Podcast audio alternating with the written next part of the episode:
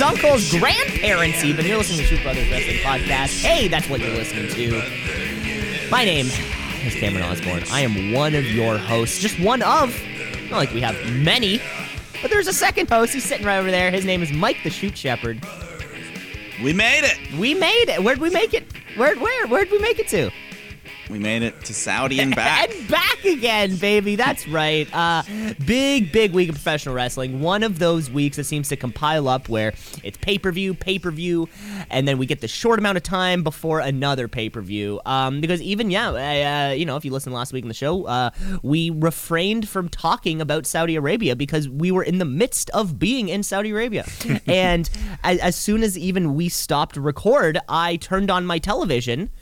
T- to Crown Jewel. So let's just get into that mat- uh, uh, that whole event then, shall we? Let's tarry no further, um, because this year we skipped a year, but we're back in Saudi. WWE brings us Crown Jewel 2021. Review. Um, and like all of these Saudi shows in the past, uh, we get a it's a massive set massive screens, um, pyro for everybody.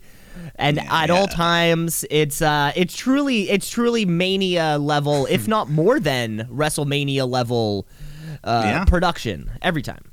I mean, we had uh, camels just standing guard right beside the ramp. Standing by, waiting for Real camel. They Real camel. Fireballs shooting off ten feet from their head. Those things like, are huge too. Like the, the camel wrangler is like holding the rope up above his head, uh, because you never knew how big these things were. There was a pre-show that I did not catch, but um, Mike, did you check it out? Yeah, nothing too important here. Usos hurt business, heel versus heel, but the crowd loves the Usos, so they cheered for them and they got the win. So nothing. And uh, you'll see it a couple times throughout this show, and uh, we'll kind of notice it throughout um, in the couple matches. But y- uh, this crowd it was super unpredictable on Yeah. who is babe, who is who's supposed to be the baby face, who's supposed to be the heel, and uh, we get that a little further on. Um, uh, the show kicks off.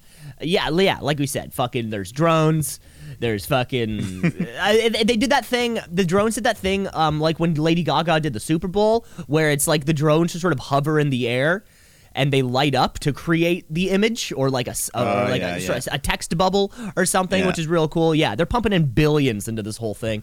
Um, but the uh, the match kicks the uh, the card kicks off with uh, Seth Rollins taking on Edge in the Hell in a Cell. That's right. Uh, somebody said that it was like the fiftieth, Fiftieth, 50th. fiftieth ever. Yeah. in Hell in a Cell history. and So, Corey? Graves did not let us forget that. Ah, yeah. I mean, Um, and you know, and we have a there's a tumultuous history, I think, of uh, Seth Rollins and Hell in a Cell matches, and certainly Hell in a Cell matches taking place in Saudi Arabia. uh, so I think uh, let's get the Rated R superstar in there to try to right that wrong. yeah. And uh, they did a great job. This was just a hot match right off the bat. I mean, we said earlier the crowd. Uh, they love. They were. They were probably the best crowd we've had in Saudi so far. They all seemed like mostly genuine fans. None of those rich princes. Well, and now, yeah, now they've sort of worked out the kinks we can recall from that Greatest Royal Rumble, the first couple shows where the first, you know, the the seat, the the rows of people sitting on on the floor level were com- just completely disinterested. Yeah, It didn't seem like they the were hell anybody cheering for anybody. They were just kind of walking. They were like leaving their seat in the fucking. You know, you have some best, some great performances. They're just kind of like walking around and stuff. So we, we we've really hit a great crowd on this one. Yeah, this was great. The match delivered, just hard hitting, of course, lots of weapons, chair shots. Uh, Edge, he always loves to break that little piece off. Uh, but then Seth gets a hold of it, starts gouging out his eye because we know how What's Seth with loves to- Seth in the eyes? Jesus Christ! Was this a part of this? fetish. I don't know. yeah, in the last like year, this char- this part of his character kind of like exploded. He's just, Yeah. I love eyes. I don't know. Uh, and then he steals a page out of Christian Cage's book when he hits the unprettier there. I mean, I know it's connected to Edge as well, but hey, It was a Uh, cool one. It was a yeah. cool one. Wait, is that what's now called the kill switch? Yes, Yes. I don't know why I called it the unprettier. No, no, that's fine. I think Yeah. I, Yeah, kill- I think they called it something. I think they may have called it the kill switch. Maybe they did. I think they did, yeah. But it's uh, Yeah. it's always a cool looking move. Always. Just like uh, when we had a table set up on the floor. Seth climbs up to the top rope, but then Edge just shoves him hard. He goes flying off the wall, down through the table. Big bump there. Uh, and then we get the steel steps in the ring, and Edge hits his Edge-O-Matic on top of them. But then it looks like he like lands awkwardly. His tailbone hits the corner of the steps. I don't know, dangerous stuff there. But crowd's loving everything, chanting, "This is awesome."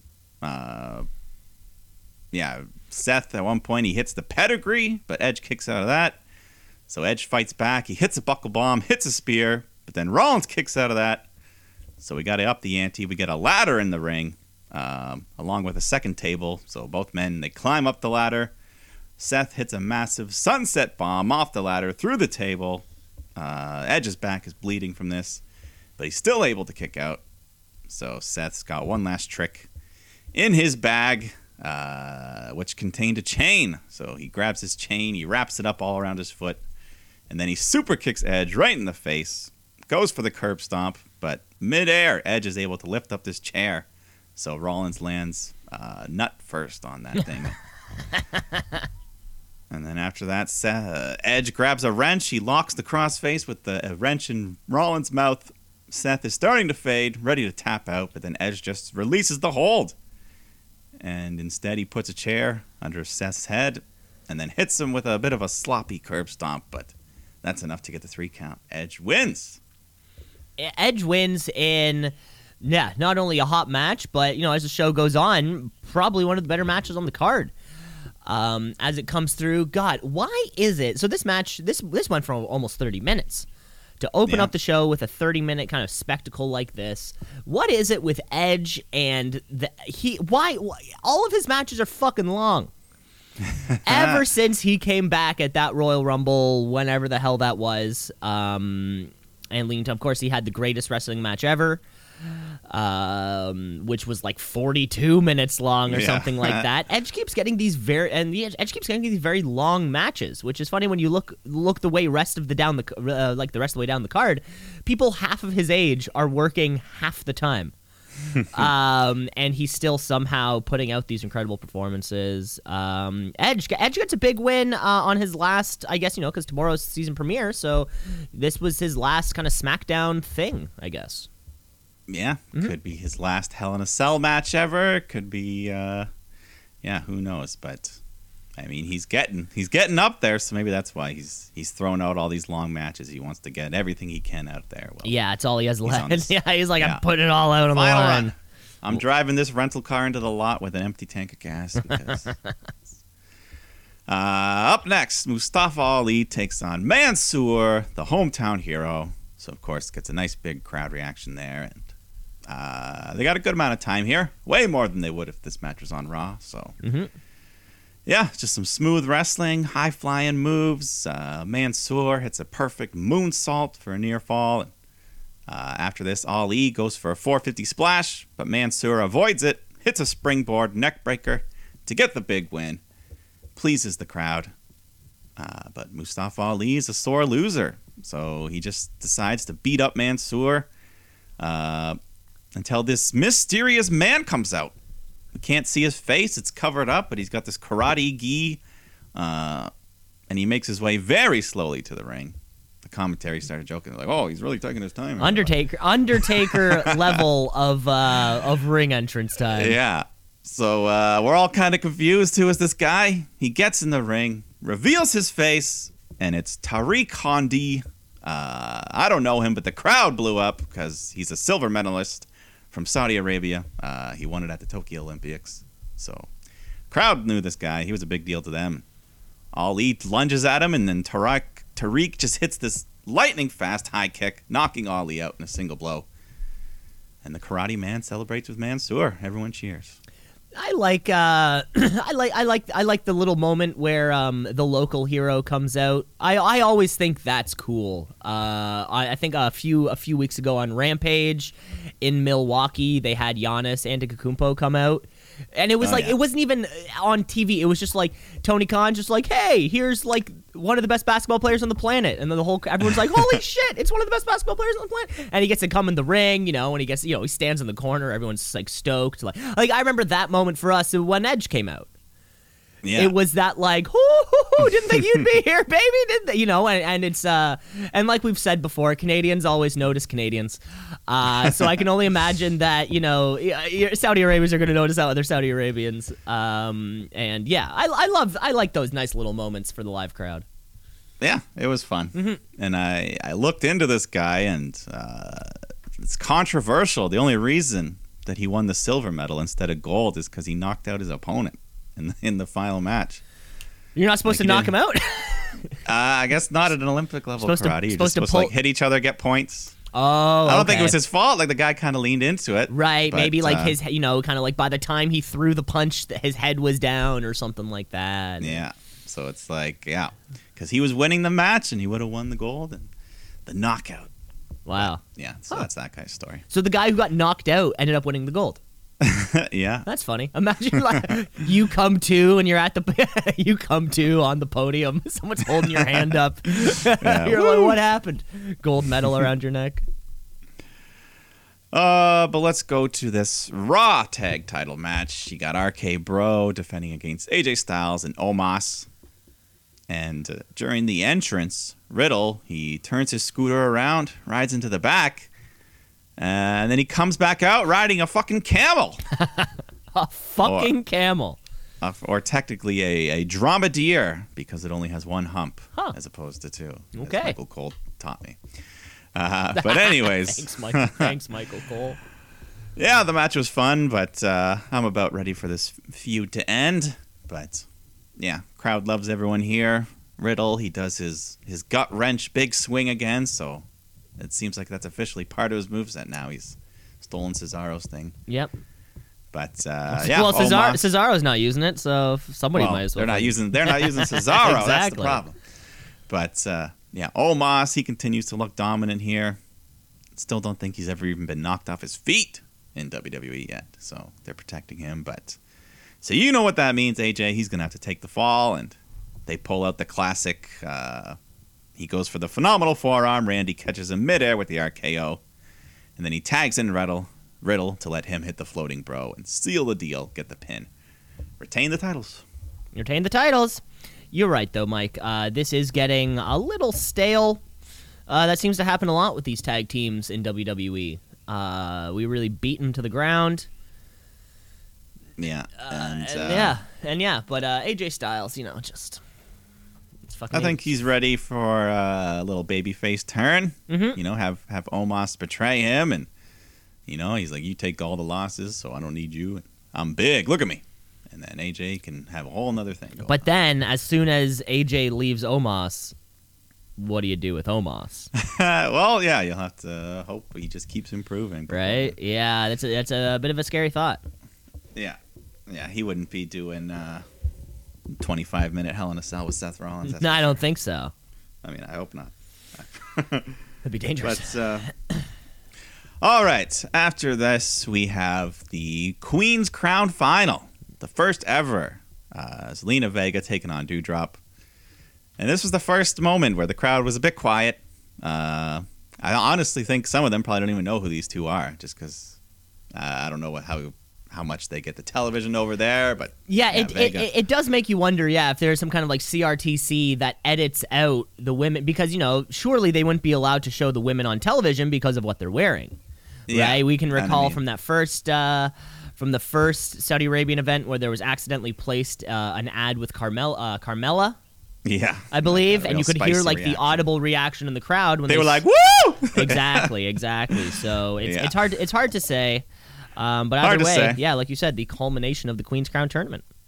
Yeah, you know, uh, at the very least, they got to go beyond five minutes. I think we touched the tick six minute mark here. Uh, so I mean, it was okay. Um, didn't steal the show or anything, but uh, and like last time, you have the women. They're in like full body outfits with these huge baggy t-shirts over top. But yeah, big size mismatch here. Vega very agile though, so she hits a nice. Uh, code breaker, uh, Doudrop hitting her big power moves. But then Zelina pulls out the perfect code red, and that gets her the three. She is one. Long live Queen Zelina, your first ever winner of the Queen's Crown. super deserving too. You know, uh, with without without a mid card women's scene, uh, this is probably the highest honor that you could get. Yeah, I mean, uh, they, uh, yeah, when she came back, she had that big losing streak, but now they're finally, hopefully, doing something with Zelina because she's won like five matches in a row, and Won a bunch of matches in a row. She's talented. She hits those tornado DDTs with fucking precision every single time.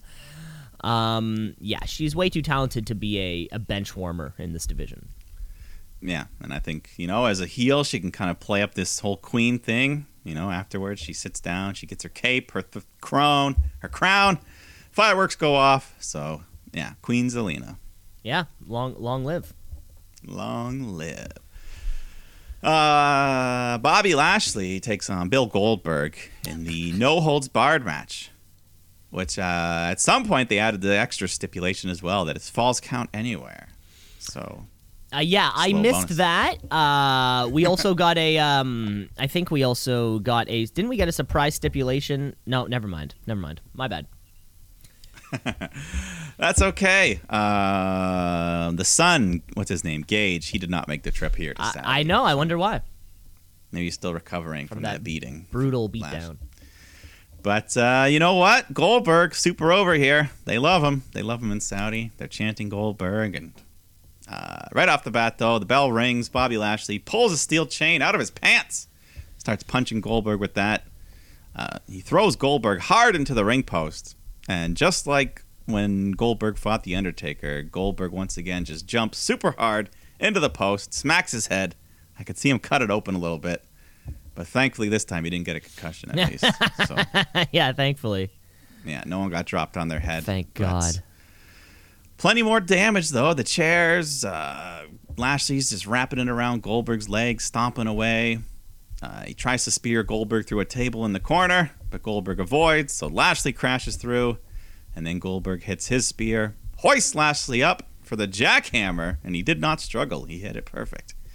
Um, but he didn't try to finish the match there. Doesn't go for the pin because remember he wants to kill Lashley, murder him. uh, so he takes his gloves off to show he means business, and Lashley stumbles out of the ring. Uh, it was kind of funny. For a second, he rests his hand on the barricade, and I saw the whole thing wobble, so I knew it was coming. Goldberg just runs, spears him through the barricade. It falls over. Uh, and it might have been here. I don't know. At some point, Lashley he got a nasty cut on his arm. Some uh, some decent blood coming out of there. Oh, I missed that. Yeah, not quite the Dax Harwood, but it was yeah, just a little big gash on his arm. But He's a big boy. yeah. Anyways, Goldberg he brings Lashley over to the steel steps, places his head on the bottom stairs, then he picks up the top stairs, ready to smash Bobby's head in. That was where he was going to kill him, I think. So, uh, but Lashley moves away last second. They fight their way up the ramp. The Hurt Business come out to try and help uh, with kendo sticks, but Goldberg just takes them out like they're nothing. Smashes the kendo stick over Lashley. Uh, then they're at the very top of the ramp for the big finale as Goldberg hits a big spear to Bobby off the side of the stage, crashing through some tables on the ground. Pretty good fall there. And uh, yeah, right off that, he makes the cover, gets the three count. So Bill Goldberg. Undefeated uh, in Saudi, in Saudi Arabia, I think, or I can't remember who won that Taker match, but uh, yeah, we know what we're getting with Bill Goldberg matches, right? Um, and I have to say, I think this might be one of his best pay per view matches that he's had. Um, Yeah, I think so. out too. of this if if I can kind of go like universal you know, like the Kevin Owens Universal Championship and onward, right? Sort of when he did Yeah. return and then of course um I mean I think for you the the first Goldberg Brock match would Yeah. would have been the best just from sh- a shock value shock. alone. Yeah, that would have Yeah. that would have done the entire thing. Um but it, this this was like great. I thought um, you're not Yeah. you're not getting if you're hoping for mat wrestling or uh, you know uh, you know reversals and counters. You're not. what the fuck are you doing here? This is a Bill Goldberg match. Uh, totally delivered. Totally delivered on this. Yeah, Yeah, it was great. Very much so. Yeah. Love it. So let's move on to the king of the ring finals here. Uh, Finn Balor taking on Xavier Woods. Two nice baby faces. Show the respect there with the fist bump at the bell. And yeah, we just got a nice competitive match. The traditional style wrestling here. Corey Graves makes a real ass of himself when he tries to sound smart. Uh, when he's like, "Hey Cole, did you know Balor could become the second Irish king in history?" The first, of course, being Brian Boru. You didn't know that, did you, Cole? And then Michael Cole's like, uh, "You do know Sheamus is a former king of the ring." Uh, so there goes that, Corey. Yeah, when he said that, I was picturing the end being like Sheamus being the first, and he's like Brian Boru. I'm like, who the fuck's Brian Yeah, like, Boru? who the fuck? yeah. So I had to look it up. Yeah. Corey tried to sound smart, looks like an ass. But uh, yeah, the match itself, nice, evenly fought stuff here. Finn goes for the coup de grace, but Xavier was able to avoid that. Hits a big gut buster onto Finn, climbs up the turnbuckle to hit his tightrope elbow drop, which they're now calling the limit break. So he hits that, gets the three. Xavier Woods has achieved his destiny, and he's your new king of the ring. Congratulations. Congratulations. Yeah, you know, they did the right thing. They didn't try to swerve anyone. They gave it to the man who wanted it the most. And uh, I knew I, I, I, I knew this was going to happen. I mean, of course, we could have gone either way on this. We really could have. Yeah. Um, But I don't know. Xavier Woods have been getting those wins. His abs are starting to pop. Most people like to, you know, have a nice cut heading into Mania season, but he said to himself, "No, I'm going to be on the I'm going to be on a Mania level stage. We might as well look trim. We might as well look good." Uh, and uh, he did that, and he did that. Now leaving kind of all all members of the um, of the New Day achieving uh, something. Yeah. You know, more, And, more uh, outside of their tag thing, and all three of them surefire Hall of Famers. And with his, you know, his his new day personality, he's already kind of a goofy guy. He Mm-hmm. can play this this king thing up.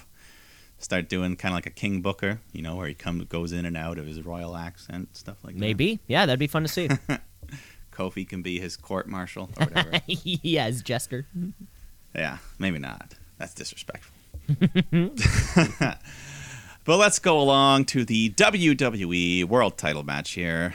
Big E defending against Drew McIntyre, who uh, I would say the crowd favored here. They were they were leaning towards Drew. Lots of McIntyre chants going on, but they still still enjoyed Big E. But uh, yeah, just two big men slapping meat around. Uh, Drew hits the beautiful Michinoku driver, which on a man the size of Big E looks real Is good. a beautiful move every single fucking time. Yeah, great move. But uh, Big E fights back. He hits the big ending, but Drew manages to kick out of that. Uh, and then they fight their way up to the top rope. Big E tries to hit an avalanche big ending, but Drew counters with a bulldog, and soon after that he hits the claymore. But Big E kicks out of that. So the crowd's real hot now, chanting "Holy shit!" Drew picks up Big E to try to steal his move, uh, do the big ending, but then E counters that, builds up some momentum, and hits Drew with a second big ending to get the three. Big E retains. Big E retains and uh, becoming one of the very few people to kick out of a Claymore in the last uh, year and a bit, year plus Yeah. maybe. Yeah, yeah, good match though. Uh, yeah, that was good stuff. Yeah, it had that big match feel to it. And certainly, um, you know, they didn't get much more time than Bobby and Drew, or sorry, Bobby and uh, Bill. Yeah, uh, you know, yeah, it was really just kind of two heavy hitting matches, kind of back to back. Um, so far, the show had been very well paced. I felt this whole show was very well booked. yeah. This all before we're even finished it. I'll say this is the best pay per view Saudi's ever had. I. Uh, yeah, yeah, I, I, yeah, I'd say that for sure. Yeah, but we still got two of the biggest matches left. So let's go to the triple threat match for the SmackDown Women's title. You got Becky Lynch, Sasha Banks, Bianca Belair. All three women were much more over than uh, that Queen's Crown match here. Uh, but yeah, they all had their their gear, their T-shirts. You know. Well, I was, I was going to say coming out of it, you said, I mean, I certainly felt like everyone was over, but Bianca Belair was not being treated like the babyface uh, the Saudi fans were firmly in Becky Lynch's corner. Yeah, yeah. She's, Firmly. She's probably the biggest star in their eyes, Mhm. and um, yeah, you know, uh, Sasha Banks. I liked her gear. She kind of had like a Spider-Man pattern going on her tights. Yep, that was not cool. just plain back. But anyways, good match. Lots of good wrestling here. Bianca, uh, early on, she presses Sasha Banks straight up over her head, which grits the crowd cheering. But then she goes and lowers an arm, so she's holding Sasha over her head with one hand, and then the crowd just goes, "Oh!" Tremendous strength there. Yeah. Uh, so yeah, just lots of triple. This was uh, I liked this match. They weren't they didn't do a lot of person resting. It was just like three people always in on the action. Lots of double team moves or one move into another. The te- the temporary uh, uh, no alliances, all that kind of stuff. yeah, exactly. Uh, so Sasha she gets hung up on the ropes. Becky hits a big leg drop.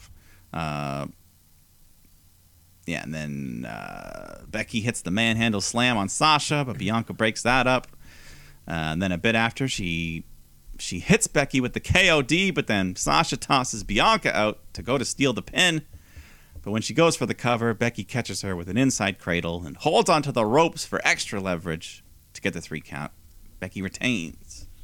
Yeah, retaining in that in a, in a right way too. You know, you got a little leverage on that rope. You know, it's going to be a little not clean. Um, at least Bianca keeps losing not cleanly. Yeah, yeah, she wasn't the one. at least, right? Um, but yeah, so like we said, tomorrow's the season premiere. You know, or after this event. So, uh, are all three of these women moving to the same brand? no, Sasha's Sasha's SmackDown. staying on SmackDown while the other two are Yeah. moving over to Raw. So yeah, whatever this is, it's not over. Nope, but uh, yeah, I really liked the match. Yeah, very much so. It was great, and it was uh, ended up being well, yeah, one of the longer matches on the card uh, outside of that um, the Hell in a Cell match. Yeah. Yeah. Uh, well, let's get to our main event then, shall we? Um, because we have Roman Reigns, our Universal Champion. God, he's got to be 400 plus days now. Uh, taking on the only other man to claim to have a a, a, a reign of the same length. Of course, we're talking Brock Lesnar, little ponytail and all. Um, I tried the other day to tie my hair up in the top pony. Uh, it did not look good. Uh, but sometimes you gotta try it just to see. Um, of course, both these men uh, take their time getting to the ring. Yeah. Yeah. um, Well, you know, and Paul Heyman there to support our tribal chief. Uh, you know, of course, eventually leading to the custody of Paul Heyman match, um, where there's a ladder. there's a ladder with a, you know, very similar to Eddie and Rey. yeah. So the uh, yeah, Brock Lesnar's first match in over 19 months. Doesn't feel that, that long. Yeah, it really does. I guess Yeah. uh, was Mania against Drew. That would Mania Yeah, 36, so- yeah, or 35, 36. Yeah. Uh, anyways, Lesnar, the crowd favorite here. He's starting off just the big strikes, bunch of suplexes. Uh, yeah, yeah. But Roman, uh, he hits a big dive over the top rope to the floor and throws Brock back in the ring. Hits the spear, but Brock kicks out of that. So Reigns follows up with some more Superman punches, goes for another spear, but Lesnar just leapfrogs right over him. Roman slams headfirst in the ring post. Uh, so yeah, he just unloads on Reigns, bunch more German suplexes, hits an F5, but Reigns kicks out of that.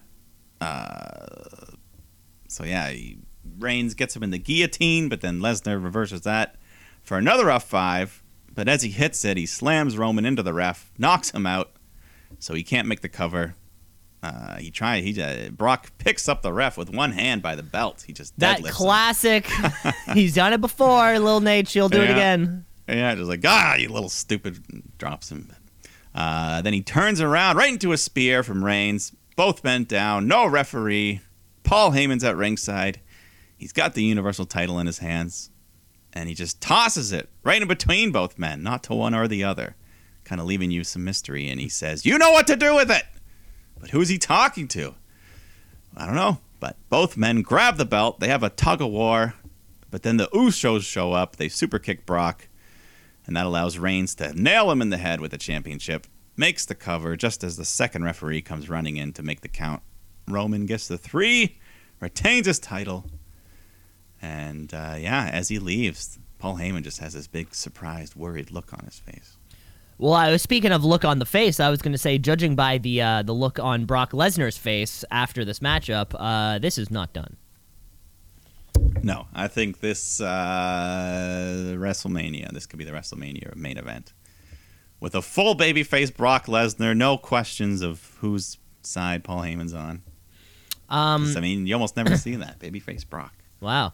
Uh, babyface Brock. Yeah, not only do we not see it, but I do have to say, also, you know, like you had said, um, this was, uh, you know, Brock's second match in 19 months and also his second straight loss in singles competition. And to review such a such a statistic, Mike, I'm going to have to take you all the way back to the summer of 2003 um, where, of course, uh, uh, SummerSlam 2003, Brock Lesnar loses to Kurt Angle in a WWE Championship match. Um, and just uh, prior, about a month before, he was, of course, disqualified in that matchup against the uh, the amputee Zach Gowen, as we can all remember, uh, which was a DQ finish, wasn't a pinfall or submission. However, those are the last time that Brock Lesnar had back to back losses um, in WWE. Wow. Wow. So it only took him, what, Well- 17, 18 years for it to happen again? uh, just to show you how well, you know, of course. He's, he's the beast. Of course he's going to be booked well. Yeah, I think he's uh, he's a strong favorite for this year's Royal Rumble to possibly win it. Of course, yeah. It really seems like we could be going that way. Um, having him win the Rumble, dramatic fashion, taking on uh, Roman Reigns at WrestleMania. But that even makes me thinking, like, wow, do we think Roman's actually going to be champion all the way until WrestleMania? At this point, at I this think so. fucking point, yeah, at this pace. Because they've gone they've gone this far already, and I think if he makes it to Mania, he'll pass that 500 day mark and beat Brock's reign. Yeah, record. possibly beat Brock's longest kind of one individual reign.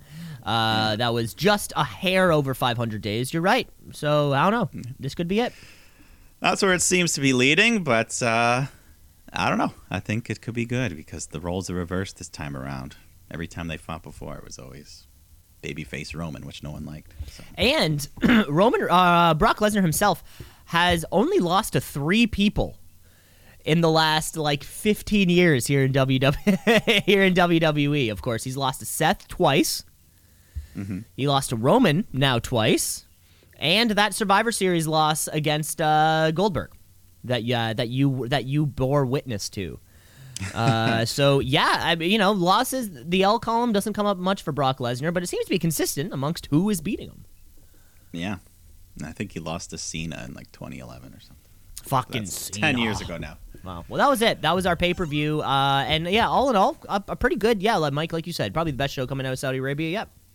Yeah, no, I mean it was even just in general, just a pretty pretty good pay per view. No really bad matches. And No. a couple really good ones. So So and what, good booking. You know, they gave the crowns to the right people. They didn't do anything stupid. Mhm. So yeah, congratulations, everyone. Roman Reigns. Uh, the truck does not stop, and just like this, uh, just like you know, talking of things that don't stop, let's keep rolling ahead with this podcast. Um, because we have tons more professional wrestling action and a season premiere. Before we get to our season premiere, uh, let's take a minute uh, to crown a new champion. Because we have to give, Oh. because we have a brand new tweet of the week champion. It's the tweet of the week. It's the tweet of the week. Oh yeah, right ahead of our season premiere. Um, you know, of course, you know the sh- uh, the shooties are coming up. Uh, I just want to bring it up. You know, it's always worth it's always worth mentioning the shooties are here. You know, however, the tweet of the week is sort of you know it it it, it just keeps going. It's an ongoing thing. There is no wrap up to the tweet of. There's no tweet of the year. It's keep going to consistently be tweet of the week, and this one uh, tweet of the week goes to a uh, uh, man, a little bit of digging I had to do, and actually a very recent one because this was a tweet that just came out last night by a man that I uh, man I didn't even know existed. His name is Mikey Rukus. Mikey Rukus, yeah, just sounds like a uh, You know, sounds like some just some maybe some kind of new artist, a new trap SoundCloud rapper. Uh, but he is actually uh, the audio producer for All Elite Wrestling. And last night on Dynamite, we had a uh, a Halloween themed show. Uh, where you know, of course, eh, we, we get this right. It's Halloween themed. People are wearing costumes. This, that, the other. It's a lot of fun, and eventually, uh, you know, no spoilers or anything. The elite will partake in a match dressed as the Ghostbusters, and Mikey. and this was a very new plan for them. Um, they were the elite was wondering, curious what their costume should be. Uh, how do we come out? What's it going to be? What's it going to look good? And about two hours before airtime, uh, Kenny Omega, the elite, decided we want to dress up as Ghostbusters. So what do we have to do? Give Mikey Rukus a call. Hey, you have two hours. Can you make us a Ghostbusters inspired theme?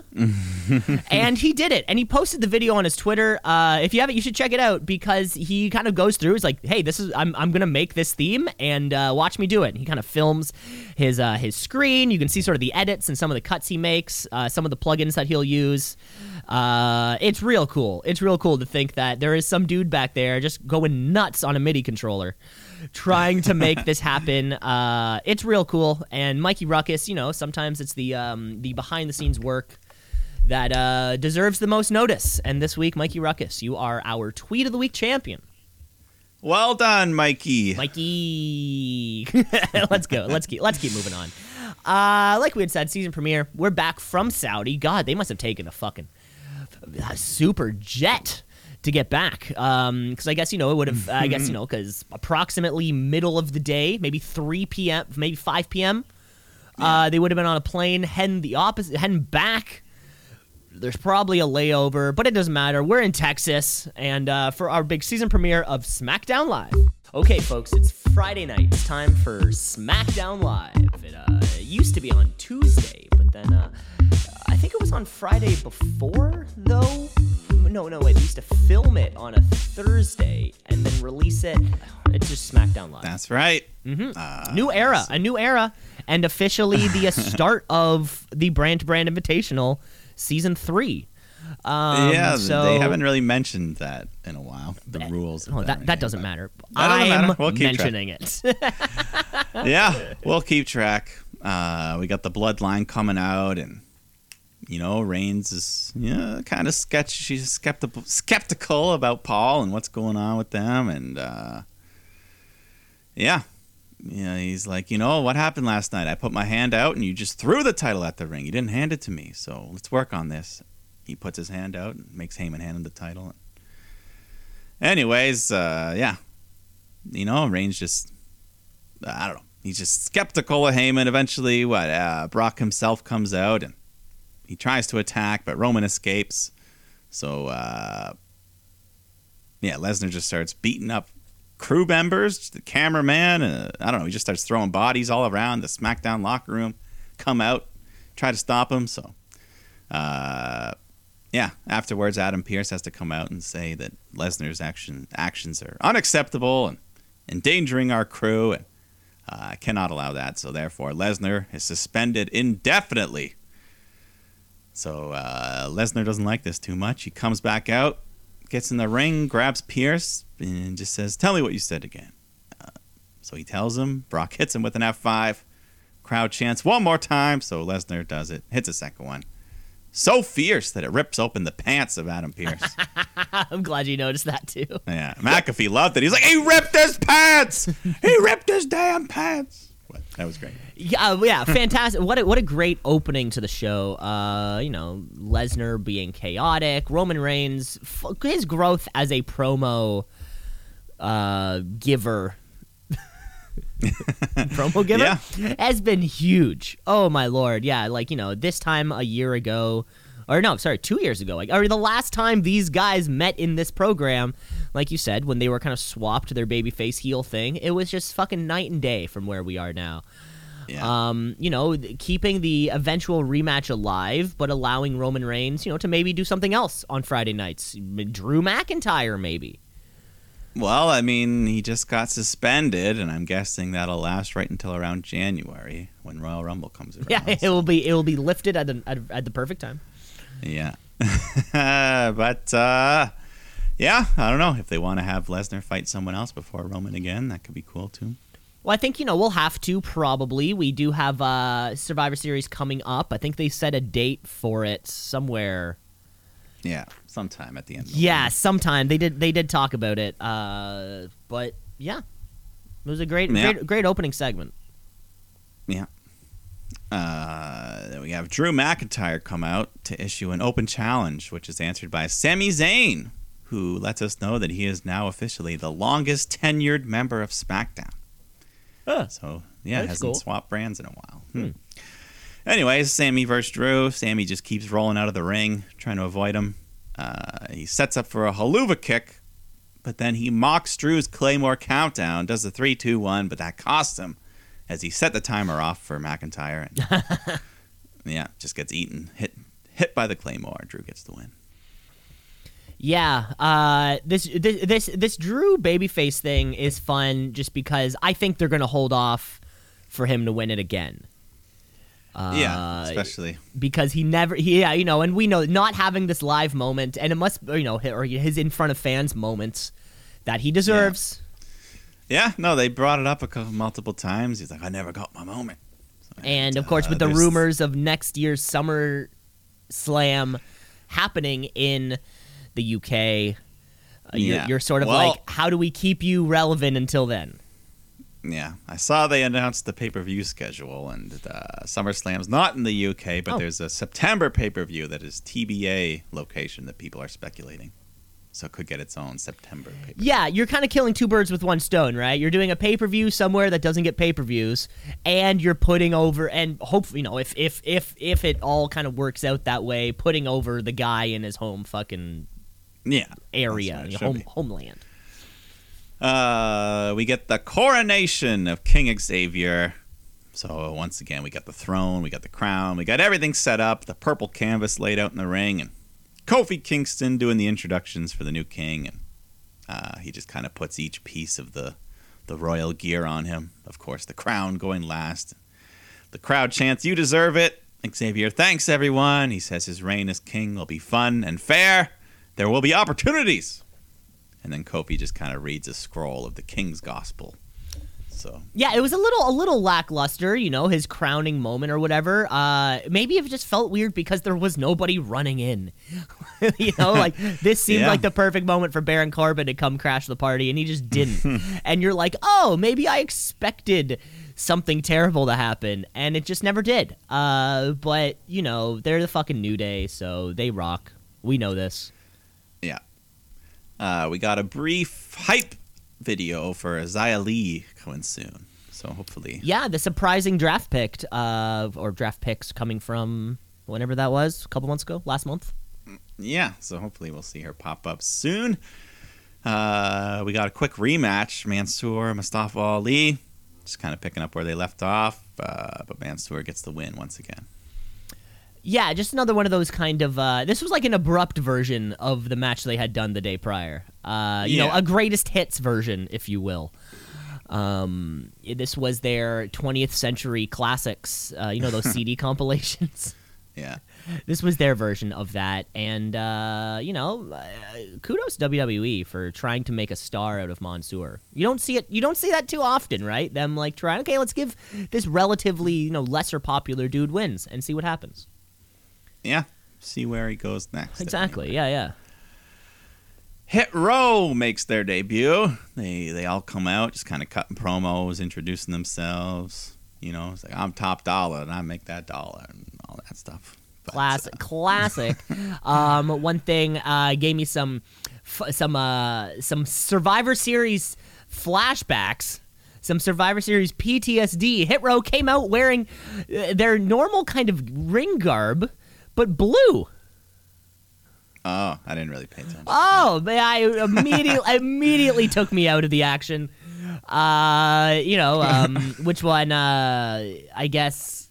Fuck, I, I I still don't quite know their names. I guess it's Top Dollar. He's the bigger one, right? Yeah. Yeah, he came out in what looked like it was ripped out of the Survivor Series closet. Uh, it gave me a little bit of flashback, but um, yeah. Anything else? Anything else you have to say? I guess there was a little match here, um, you know, between two locals. Yeah. to uh, Dustin Lawyer, Daniel Williams. You'll never see them again. So, of course, just an easy win for Swerve and Ashante. Uh, yeah. Uh, it. Yeah, that was it. I got to say, just but one one thing before we move on from the match, though, when people come up from NXT, we're scared and we're frightened, and we're normally rightfully so scared and frightened. um, all the main roster creative had to do was just let Hit Row act the way it did in NXT. And the debut would be a success. And we say this, we said this with fucking Ricochet, we said this with Aleister Black, we say this with everybody, right? Just let them do what they did there and it'll be fine.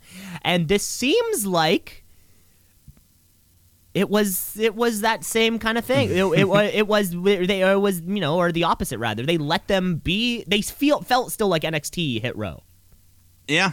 Yeah. Hopefully they'll just kind of, yeah, let them continue to be themselves, get over, and And curious, and just the way uh you know Top Dollar was here. I'd be curious, you know, how are they're going to try to is is Isaiah Swerve Scott? Is he going to be the leader with the other two guys do doing the tag, or is this big guy Top Dollar? Is he going to be the the single star while Swerve Scott and um the uh Ashante Thee Adonis uh end up taking the tag? I don't know.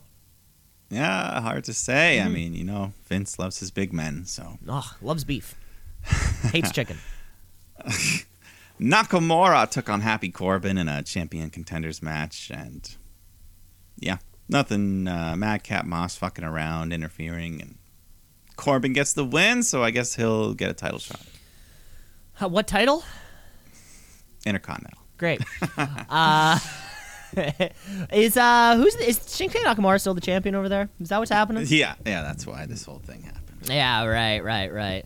Um, the the Riddick Moss has the has the wrong kind of heat. He has the go away heat. Rather than like heel, like boo heat, Yeah. um, you know, not quite on the level of uh, American Top Team, go away heat, uh, whatever that Dan Lambert, but we're getting there. Yeah, no, they, I mean, at least Dan Lambert, at least he has heat. Madcap Moss has no heat. He's No heat, no, just cold. cold. But uh, this final segment here, I mean, we've got a conundrum because Becky's a Raw star and Charlotte's now a SmackDown star, but they've got each other's titles. So uh, let's do the old swap. Now, I do want to say this: I, I am not counting this as a brand to brand invitational, No. just because like they had to exchange it. Like this was kind of like an agreed upon kind of thing, you know? Yeah. Okay. Yeah. Just make it sure. Just make it sure. Okay. But uh, yeah, this. So we come out first. Becky. Uh, yeah, Becky comes out. Then Charlotte. We got Sonya Deville in the ring to mediate this exchange, but neither woman wants to hand over their title belt first. So Becky walks over to grab Charlotte's title, and Charlotte then instead she pulls it to the side and throws it to the ground. And now this is apparently when things just went completely off script. And uh, as you'll see, there's a lot of fallout from this. Uh, so Charlotte drops the title belt on the ground, which apparently she wasn't supposed to do. And you can see Becky's face just kind of like, oh, wow, fuck you. And Sonya Deville instantly is just like, Charlotte, pick that up. Pick that up right now. So Charlotte picks it up, gives it to Sonya. And then Becky Lynch just chucks her belt at Charlotte. It hits her, drops the mat, which apparently also was not part of the plan. But who knows? We'll, we'll talk about that at the end. But uh, so Sonya gives Becky her belt. The exchange is complete. Uh, and Charlotte's like, Whoa, you want to be Becky two belts so bad? How about winner takes all tonight? But then Sasha Banks comes out and says, No, no, the boss runs the blue brand. And uh, you think you're going to take over, bitch? You out of your mind. And Becky's like, Well, I'm going to Raw. You two figure it out. No. I'll see one of you. See one of you at Survivor Series, and the crowd chants for Becky as she leaves SmackDown permanently. Uh, then Sasha and Charlotte exchange insults. They come to blows. Sasha hits a big meteor off the apron, and Banks stands tall to end the show. The fuck was this? Uh, well, so then this. what the fuck was this? What? I'm sure you you heard the online hubbub about everything. and, and, right? and certainly it, like and, and it, it could not be more a literal 180 the complete antithesis of the roman reigns brock lesnar shit that opened the show like this could not be any more opposite whatever the fuck we just saw um I, I uh, for also uh, shoot of the year contention right here. Um, is that not a shooty category, I think so. Uh, or it's something like uh, work work of well, the year? Sorry, work of the year. Well, I mean, that's where we gotta wonder because of, uh, after this episode of SmackDown, the dirt sheets were just blowing up with reports about what the hell happened here, and uh, apparently afterwards, when they went through the curtain, Becky and Charlotte were just yelling at each other. Things got real heated backstage, and uh, Charlotte was asked to leave the building. Some reports even saying security escorted her out, but uh, once again, these are dirt sheets. And but during all this, Andrade tweets out "Fu WWE," just pouring some flame on the fire. Yep. Uh, so yeah, I mean, just all these reports afterwards saying that yeah, Charlotte went off script. Becky got super pissed. They were yelling at each other backstage, and just a lot of fallout. A lot of uh, yeah. It seems like most of the heat is on Charlotte for this, but. At the end of the day, I mean, the shoot meter's always around. Oh my god, the shoot meter was flying on this one. What I don't get about this is like this was fucking meaningless. So let's take two heels, let them swap stupid insults, and then what? And then what? Like what's the fu- and then throw a third established heel into the mix for some reason? Uh and I don't know why they're heels. They have to hate each other, like hate each other. Uh, I recall last time we did this, and it was the Street Profits and the New Day were both respective champions, and it was just a two-minute backstage. Oh, here you go, guys. Oh, okay, thanks. Here you go, guys. Yeah, rock on. It it was like great. You, this didn't even have to be on fucking camera. You don't have to exchange these belts. It's so bizarre, considering that these are two of the best women to ever step in the squared circle, ever. Well, you know, they this counts as an extra reign for Charlotte, so they want to make a big deal out of it. Hey, oh really? I mean, it's officially she's this is a new reign. Hell yeah, we're mo- we're moving up. What what where are we trying to get to? Twenty before she retires or something?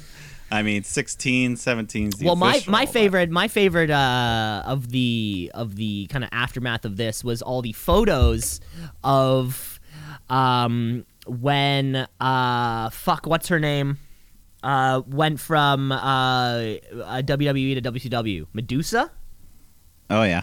and it's like it's like the commentary desk of like Schiavone and whoever was like the commentary team there, and then you know, of course, we all know the thing. Medusa throws the WWE Women's Championship into the garbage, and it was the exact same photo, just with Charlotte Flair photoshopped in there instead, just throwing it in the fucking garbage. And I'm like, yeah, yeah, this is ha- this is this is gonna happen. Uh, yeah, I mean, uh, there's yeah, it seems like there's some tension going on. Yeah. Who knows? Who know- I mean, who knows? Andrade, Andrade's over there in AEW tweeting out "fuck you WWE." So I mean, and of course, you know, I mean, I want Charlotte to go to AEW just because I want her to own that pr- company instead of owning this company. You know, like she's been spending too many years just running the show over here. Bring her over there, let her run the show there for a couple months. yeah, and uh, I want her to leave WWE so she can stop strangling it. Well, yeah. Well, I guess it's you know it's it's almost like uh I do wonder though when it comes to somebody like Charlotte, how much of that is the network say like kind of pushing her, you know, or whatever this Fox or whatever the USA being like, no, like Charlotte Charlotte's on all the time. you know, it's I not it's know. not Vince, it's not you know whoever's backstage, it's not fucking uh you know it's just I mean like yeah, Char- we want Charlotte on TV every week. It's like fuck. Well, I guess we got to do it. Yeah, I don't know, Oh well. But Great SmackDown show, our season premiere, and uh, that was a lot of fun. Let's hop across brands then, shall we? Uh, because yeah, let's, let's do one more show before we take a break. I think that sounds about great. Uh, let's get ourselves over to the other company, the other program. Of course, we are talking about All Elite Wrestling Rampage. Rampage. Rampage. Rampage. Rampage. Rampage. Rampage. Coming hot off of their two-hour special dick contest um, with SmackDown over there. This was an unencumbered uh, episode of Rampage with some hot matches on the card. We actually kick off um, with uh, Orange Cassidy, freshly squeezed, taking on Powerhouse Hobbs. Yeah, and this is a first round match in that world title eliminator tournament. Mhm. So uh, yeah, you know, Cassidy, he's still got his ribs all taped up. So Hobbs is going after those, dominating Cassidy, gets him in the corner. Uh, yeah, at one point, he, yeah, he's got him in the corner. He won't break out the ref's count. He just picks the ref up, lifts him over to across the ring. But uh, this distraction allows Cassidy to sneak up behind him, lock in the mousetrap, gets a three count. Three count for the win. Yeah, Cassidy's moving on. Cassidy's moving on to the next um yeah, to the next whatever, to the next round of this match. Only uh, you know, with culminating eventually at full gear. Yeah, Yeah. yeah. So we'll see. Uh, Anna Jay, Britt Baker had a little match, uh, non-title, but Anna Jay, she hung in there, looked pretty good. Uh, but then Jamie Hayter causes a distraction, so Baker gains the advantage, uh, gets the lockjaw in to get the win. Um yeah, she's she's still cruising over there. Anna Jay seems to uh rather, you know, she's focusing on this on the women's championship instead of the TBS championship. Yeah, TBS title seems more in her league at this time, so uh, I'm sure she's in that tournament as well. But Yep. you know, uh, the uh, you know Anna Jay will you know she's a fu- she will be a future world champion. Yeah, most likely. Uh, but let's go to the main event of this short card here Pac versus Andrade, part two. You know, the first match was really good there, and this one was fast paced, hard hitting, uh, you know, some high flying in there. Pac hits a hurricanrana off the apron, which slams Andrade into a chair. Uh, yeah, big moonsault to the floor. Crowd's loving it. They're chanting "Fight Forever." Uh, Andrade hits this crazy slingshot DDT to Pac on the apron. Uh, they fight to the top rope. Pac hits an avalanche brainbuster. Um, yeah, just a bunch of big moves here. Andrade tries to hit the hammerlock DDT, but Pac counters it with an inside cradle, gets a three. But immediately after the match, the lights go out. Malachi Black appears, spits the mist at Pac, but then Arn, Arn Anderson comes out like Clint East, Clint Eastwood in Gran Torino. He starts using his finger gun and just picking off everyone. I think the crowd even started chanting like "Get the Glock" or something. I don't know. People Wow. are loving this. People are getting violent down there, and uh, where were I think we were in Boston. I think Yeah, well, yeah, Boston's crazy. Boston's a scary Uh, place.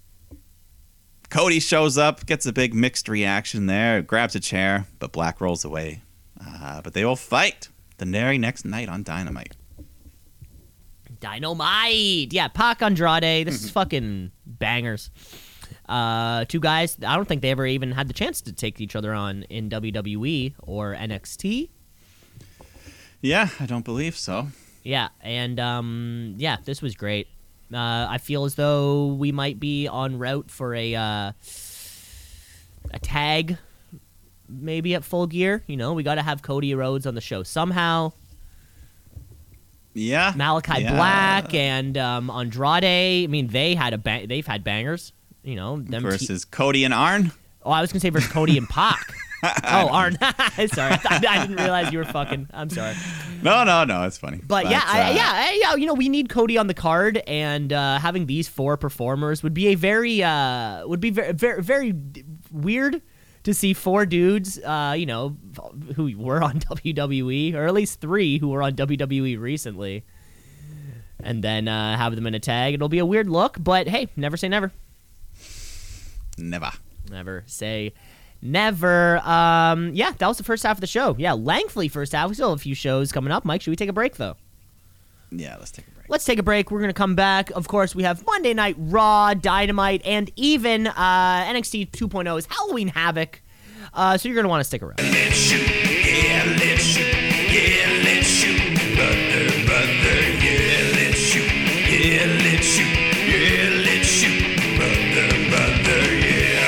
Back to the show, folks. Part two. Thanks for sticking it out through the break. Um, yeah, another one of those hot, hot wrestling weeks that we have sometimes uh, with pay per views in the background, pay per views in the foreground, and uh, a season. Uh, let's just get into the new season premiere. Season premiere is great. You know, you're always you're counting down. You're, you you were left off that cliffhanger from the season prior. Um, like when uh, um, I'm trying to think of a good cliffhanger at the end of a season. Um, Mr. Burns got shot. Mr. Burns, who shot Mr. Burns? And jo- and we need to answer that question right now. God damn it! So let's get ourselves into some Monday Night Raw. Let's get raw.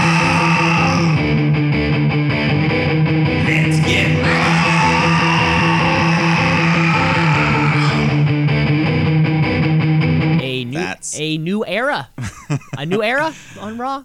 A new era. And I don't know if you noticed, but I always get a giggle out of these small production errors. But uh, the opening shot of this new era, we open the crowd. Uh, what we see is a camera on the floor pointing at a pile of wires, and then it quickly just switches over to the proper camera. But Hey, you know the buttons, you know where you're switching between cameras is close. The buttons are close together. yeah, uh, yeah.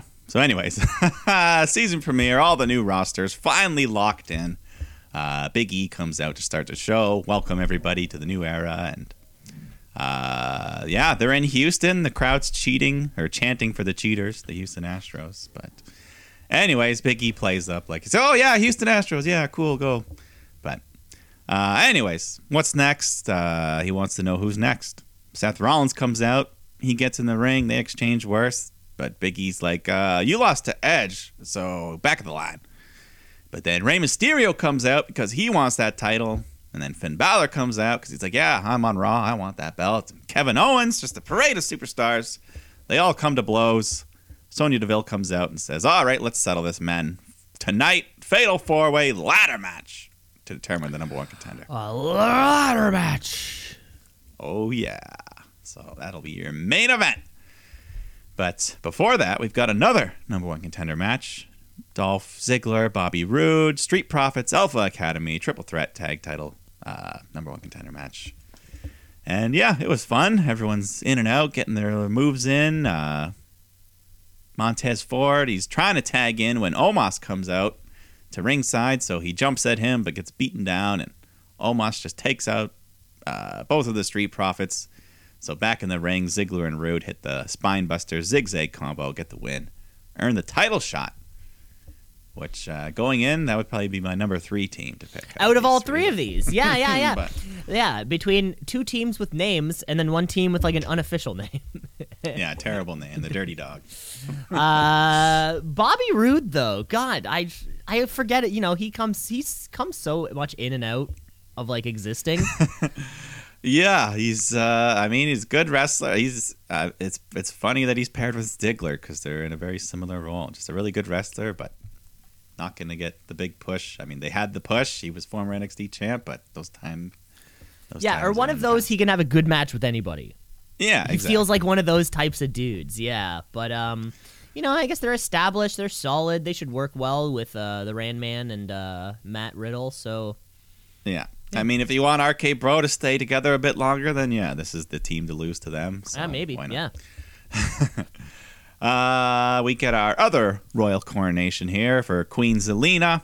So she comes out, cuts a promo, just uh, tears into the ring announcer for not giving her a proper introduction worthy of royalty. So uh, they do a, they he redoes the announcement and he specifically says the only official queen in WWE. So with the dirt sheets, is that a is that a dig at Charlotte? Maybe. I don't know. Maybe. But uh, anyway, Zelina Vega puts on her crown, sits on her throne, and uh, yeah, just says I'm the best. And eventually, Doudrop comes out because they got a match. And yeah, Doudrop's in control. Zelina takes off the turnbuckle padding, so the ref goes over to fix it. And while he's distracted, she grabs her scepter, nails Dew in the head with it, gets a three count. So the win streak continues. And similar to the uh, that Mansoor Mustafa Ali match from uh, the night before, this was like kind of like the greatest hits of that uh, of Yeah. that Queen of the Ring. It's like if you Uh, couldn't afford the pay per view, we'll sum it up for you. Here it was. Uh, yeah, exactly. Yeah, you didn't watch. Okay, here's here's what you missed. Yeah. Uh, then after that, big time Bex. Becky Lynch comes out.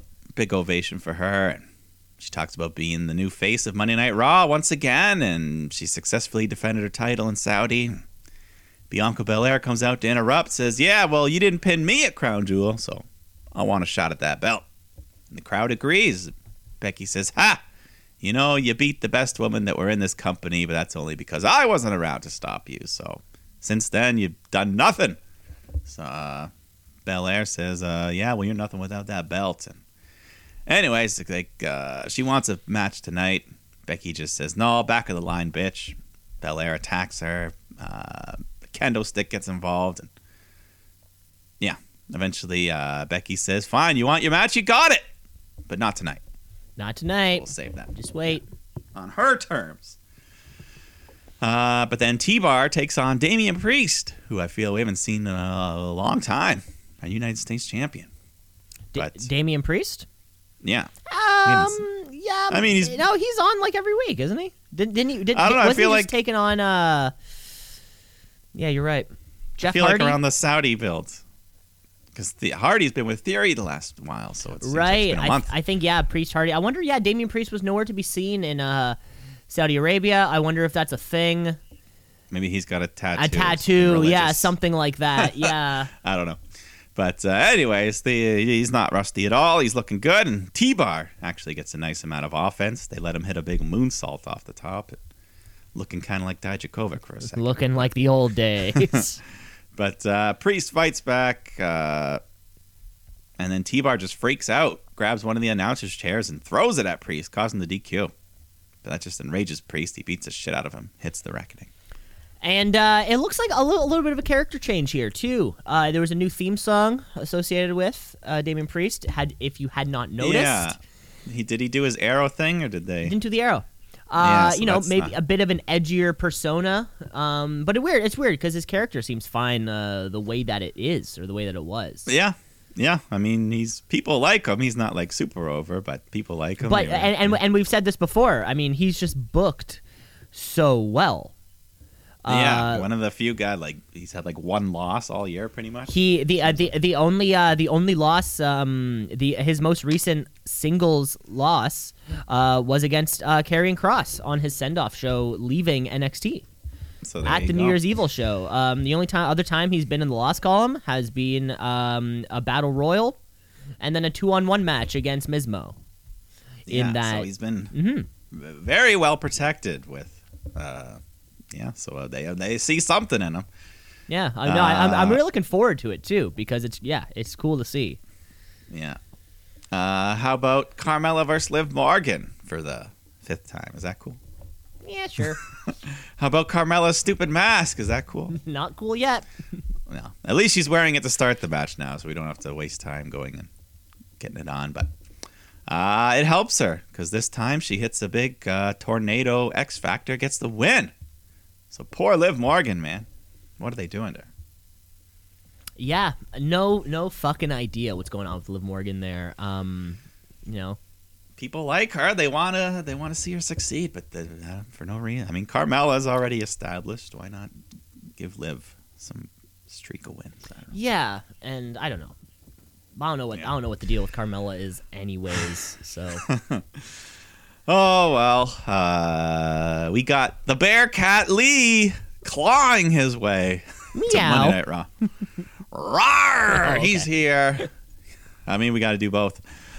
Keith Lee taking on Cedric Alexander, and uh, you know, a bit of a slightly different style here. I thought Lee looked more aggressive, less flashy, more angry, more of a Bearcat.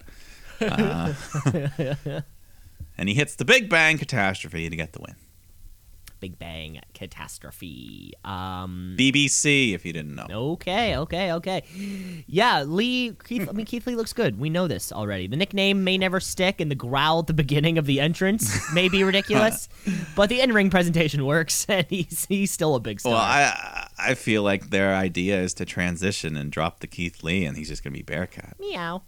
Not what I want, but that's So yeah. bizarre. Put him in put him in full clothes. Uh, Dominik Mysterio takes on Austin Theory. You know, Dom doing his lucha things, Theory being a heel, takes over the match, hits the ATL, gets the win. Yeah, this is one of those classic matches that happened. Um, Mm-hmm. you know, Dom's still learning. Uh, Still learning. and um, it's nice to see. You know, of course, we're we're still waiting for Dominic and Rey to have their kind of blow off between each other. Yeah, But- that uh, that'll probably be maybe WrestleMania. Save it for that if they want. Yeah, but um, yeah, Monday Night Raw and two guys under the age of 24 getting Wow. this time. Yeah, you don't see that very. You don't see that too too often here on the on the main roster. Yeah, Austin Theory. You know he hasn't lost since getting this second call up. So yeah, he's getting getting the Damian Priest treatment so far. Right, and why was it a second? Why why was he brought back down the first time? I totally forget. Uh, he was in that group with Rollins and the Yeah. Authors of Pain, and the Authors of the Pain kept disappearing. So they're like, oh, let's just break up the group. Okay, Uh, I, yeah, I, don't- I, and then Buddy Murphy took his place, I guess. I yeah, I honestly couldn't remember why he was on. Uh, you know, yeah, Yeah, he he never did much Okay. that first go around. But, anyways, uh, let's move on to this. Oh, I didn't even realize, but when they said that number one contender match, they're getting the title shot tonight, as Dolph Ziggler and Robert Roode are taking on RK Bro. So doesn't matter. Uh, they got some time to rest. And match was fine. Everyone's rooting for RK Bro. They uh, they isolate Randy, so Riddle gets the hot tag. Him and Ziggler go at it, and then Riddler, uh, Riddle just catches him in a a spladle pinning combination they call it, and that gets him the three count. Spladle. yeah, that's what they said. so. Okay, you know what's that guy's Jimmy Stewart? Is that his name? He's fucking, around, yeah, fucking around down there. yeah. Yeah, who who knows where RK Bro is moving forward? Yeah, Um, I mean, uh, they got merch. I'm sure the kids are liking the that snake scooter thing. Or maybe, I don't know. or yeah, maybe we're waiting. Uh, you know, we're still we still have a Survivor Series matchup to come, right? You know, uh, we have possibly the Usos taking on oh, uh, RK yeah. Bro as it is Yeah, right now. Be, yeah, that seems like a big matchup. Feels- Probably the biggest one you could book between the two. Feels like it, yeah. Without getting the belts quickly off of, I mean, I think Street Profits Usos would pop, but I feel like they've done Yeah. that already. Yeah. Yeah. So okay. Well, we got this main event, fatal four-way ladder match to determine the number one contender: Rey Mysterio, Kevin Owens, Finn Balor, Seth Rollins. Uh, we got a nice red clipboard hanging above the ring. That's got the contract on it. So Yeah, it wasn't a briefcase or anything. no, just a good Just old a good old clipboard. fucking clipboard. it's like you know, it's like AEW keeps doing these things with uh all their props. it's like, Yeah. what's the prop going to be this? Is it a is it a is it a money chip? Is it a poker like chip? Tony Khan wandered onto the set of the new Honey I Shrunk the Kids and just took a bunch of things. a wedding ring, a poker chip, everything's yeah, bigger. yeah, well, possibly. Uh, so, anyways, yeah, good main event. Lots of people just getting bashed with ladders. Uh, Balor gets power bombed onto one. Owen swanton bombs onto one, and uh, Rey Mysterio does a six one nine, kicking the ladder into Owens. Uh, and then there was a cool spot where like the the ladder was leaning against the ropes, and Rey hops on top of the ladder and rides it down to the ground like a pony, landing on Owens. Uh, yeah, just a lot of cool ladder stuff as usual in a ladder match. But, uh, yeah, Rey goes for a hurricane off the apron, but apron, but Owens catches him, power bombs him through a table, and then back in the ring, Owens and Seth are both fighting. Uh, Rollins flips Owens over the ropes. He breaks through a ladder. Uh, so now it's Seth and Balor. They both climb up the top. Seth yanks him down, hits a curb stomp. So Rollins is all alone, climbs to the top, unhooks the contract, and he'll get that title shot against Big E. He gets it, baby. God, oh, I- I swear, in a past life, Kevin Owens must, or like before turning professional wrestler, he just wanted to be a stuntman. And he would because he he throws his body onto ladders as if he was actually trained to fall onto ladders. um, and maybe it's because he's a big dude; it looks so different. Or maybe, and he's a he's what he's a super athletic big guy in the first Yeah. place. Always Yeah. has been, and it's like, God damn it, dude! You'd keep doing this shit. Uh, those that was my those were my highlights of the match. I think was just seeing Kevin Owens go through. shit. No, he loves it. If you see him in a ladder match, you know he's falling off and through multiple ladders. Yeah, and this, uh, you know, this is great for kind of both people involved right here. I think after the match there was a little bit of John back and forth between Seth and Big E, but this is the. Uh, I feel like this is best ca- best case scenario for everyone. Seth Rollins gets to leave Edge. You know, not really losing a step. Really, that Hell in a Cell match was fantastic. Everything he did did with Edge was fantastic. Seth gets to not lose a step, and Big E gets some new fresh competition. It's win win. Yeah, and uh, I mean, I don't know when this match is going to take place, but it's been uh, a thing in the many past years in WWE where they have a surprise title switch right before Survivor Series. So Yeah, well, it, we, I think I'm- we got it with Jinder to AJ. yeah, and Um, then Daniel Bryan, and uh, then there was a couple others. Yeah. Uh, but yeah, I mean, not not saying that. I mean, Big E versus Roman or Seth versus Roman. Either way, one of those is going to happen at Survivor Series. Yeah, I, th- you know, I think we can hold Big E for a long time. I mean, Seth Seth versus Roman, that would almost be too too easy. You know? yeah.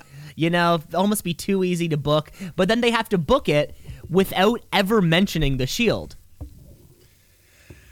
I mean, I mean, I'm sure they'll mention could, it. They just yeah, don't mention say, like, Ambrose. yeah, like, oh, former Shield members. Yeah, oh, we uh, you know when we were in the Shield, or you know, like they're gonna have to phrase it in a way to, that so the crowd doesn't just start chanting Moxley, Moxley. Yeah. I feel like I feel like they've mentioned Dean Ambrose since he left. At like one point in a promo or something. Uh, yeah, maybe. I, I yeah, I don't remember, but not saying. Uh, I mean, yeah, it totally could have happened. Anyways, that was it. Great main event Mm-hmm. for Monday Night Raw. Very much so. Uh, it was a great, uh, great episode of Monday Night Raw. Let's move on to the very next night, then, shall we? Uh, because NXT 2.0 has their very first, uh, yeah, th- their first pay per view, their first uh, show that's a little bit more than their weekly production, and uh, so let's get right into NXT 2.0's Halloween Havoc. NXT, what does it mean? I don't know, but it's some good wrestling. So NXT, watch and see. Is that a tap out, a count out, a one, two, three. So Yeah. Not quite a takeover, but it's still one special. of those it's a special event uh, which nxt ran a lot of those during the pandemic and maybe this new format of nxt like i wonder the roster as it cur- i mean we saw an nxt uh, takeover at the acc right? Or scotiabank arena right? We saw adam cole johnny gargano. The place was virtually filled. Yeah. could the current nxt product draw a similar crowd numbers wise in uh if they were to have a larger pay-per-view in a larger stadium? I don't know Uh yeah, it really depends. I mean, in select locations, I think they still could, but of course not but as you a know weekly. exactly and they you know for their takeovers if they are you know i don't know if there's even a takeover on the schedule right now but they might be looking at more of those ricoh coliseum sizes a little bit less away from the full stadium that the uh you know that the main roster will get it's hard to say Yeah. Yeah. No, we really have had no no indication on the future of takeovers. So, uh, in the meantime, let's enjoy this special Halloween Havoc. We've even got special guest horror movie icon Chucky from uh, the Child Play series. Wanna play? Chucky movies. so he's I, here. I, I, I do have to say though, right before this happened, um, so yeah, there's an upcoming television series, Chucky. It was filmed here in the city, and they are our kind of uh, media sponsor for um, our Halloween event at work, Oh. and they have. They have a little sign and they just gave a little audio file, you know, a little fucking promo or whatever, but it's like 20 seconds. It's way too short. And it's uh it's Chucky going, "Hey, hi, I'm Chucky. Want to play? I'm your friend to the end." it's contagious, isn't it? Laughing at people. Well, guess what? Now the joke's on you. Hee hee hee hee. Hi, I'm Chucky. Want to play? Like, there's not enough ga They needed more shit. It's the same. Oh my god. Yeah. Uh, but yeah, Chucky, check it out. Live on Showcase or on Showcase. Stack. Yeah, or any of the classic films he's been in. Mm-hmm. Uh, yeah, never. Oh, and this, Yeah. this came up at work, and Mike, you are a horror buff, so I think you would have a little more knowledge onto this. Did Chucky create the trope of like p- evil possessed doll, or did that exist prior to Chucky? In, Uh, in- it existed prior to. yeah, there was a there was another previous mean, famous maybe, possessed uh, doll. Yeah, like there was a an old school Twilight Zone episode. Okay. The whole thing. Yeah. Okay, yeah, yeah. I just we were wondering. I, as far as I'm concerned, Chucky is the OG possessed doll. Yeah, I mean he's he's the one that had like a face and name that was like permanent. Yeah, and, and a film franchise, and okay, Yeah. okay, cool, cool. That's it. That was all. well, he's here. Uh, we got the whole the sets dressed up as well. You know, we got some some tombstones, some giant spiders, Mm-hmm. the whole yeah. And uh, let's kick it off. You know, we just ended Raw with a ladder match, so let's start this one with a big ladder match. But uh, this is the Scareway to Hell ladder match. Remember, they tried to make good wordplay. It didn't quite work, and now we ended we get a we ended up getting a scary way to hell. Yeah. So uh, for the NXT Women's Tag Team titles, uh, you got Io Shirai, Zoey Stark defending against Indi Hartwell, Persia Pirotta, JC Jane, and Gigi Dolin. Uh, thankfully, JC's okay after that that scary landing. On Yeah, uh, I mean, she came back. I, I heard Yeah. nothing about it, and she came she came uh, back this week. So Yeah, so everything's good. Uh, a lot of fun here. Lots of ladder weaponry going on. Uh, yeah, Zoey climbs up. She's near the belt, but then the ladder gets tipped over, but she's able to land on the top rope and just springboard onto the ground. Great little spot there. Uh, Persia, they're kind of booking her. She's the big powerhouse of the match here. Power bombing Gigi onto the ladder. JC tries to climb the ladder, gets German suplexed off. Uh, yeah, she hit a springboard moonsault, not Persia, Gigi. Gigi Dolin. Yeah, Gigi hits the moonsault onto the ladder, and everyone's cheering for Io. She's the crowd favorite.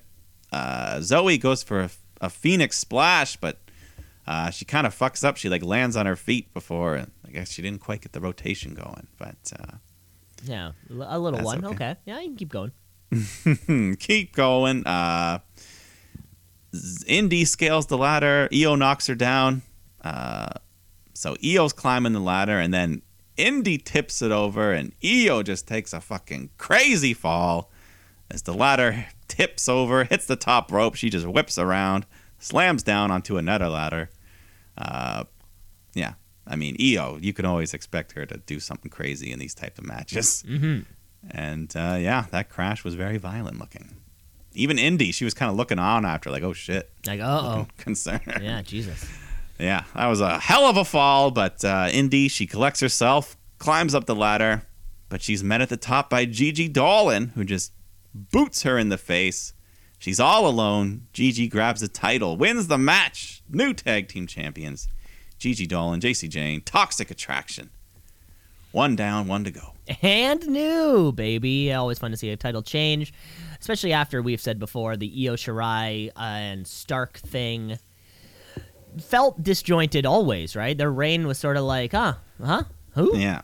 And that's the way they bucked it. It's like, ah, Io doesn't even like you. So you know, the whole thing was. One thing I do, one thing I do have to say though, this match, this match felt like it was a very spot heavy ladder match, uh, which then kind of ends up creating messy moments. And I think we saw a couple of them on the Phoenix Splash, a couple awkward landings.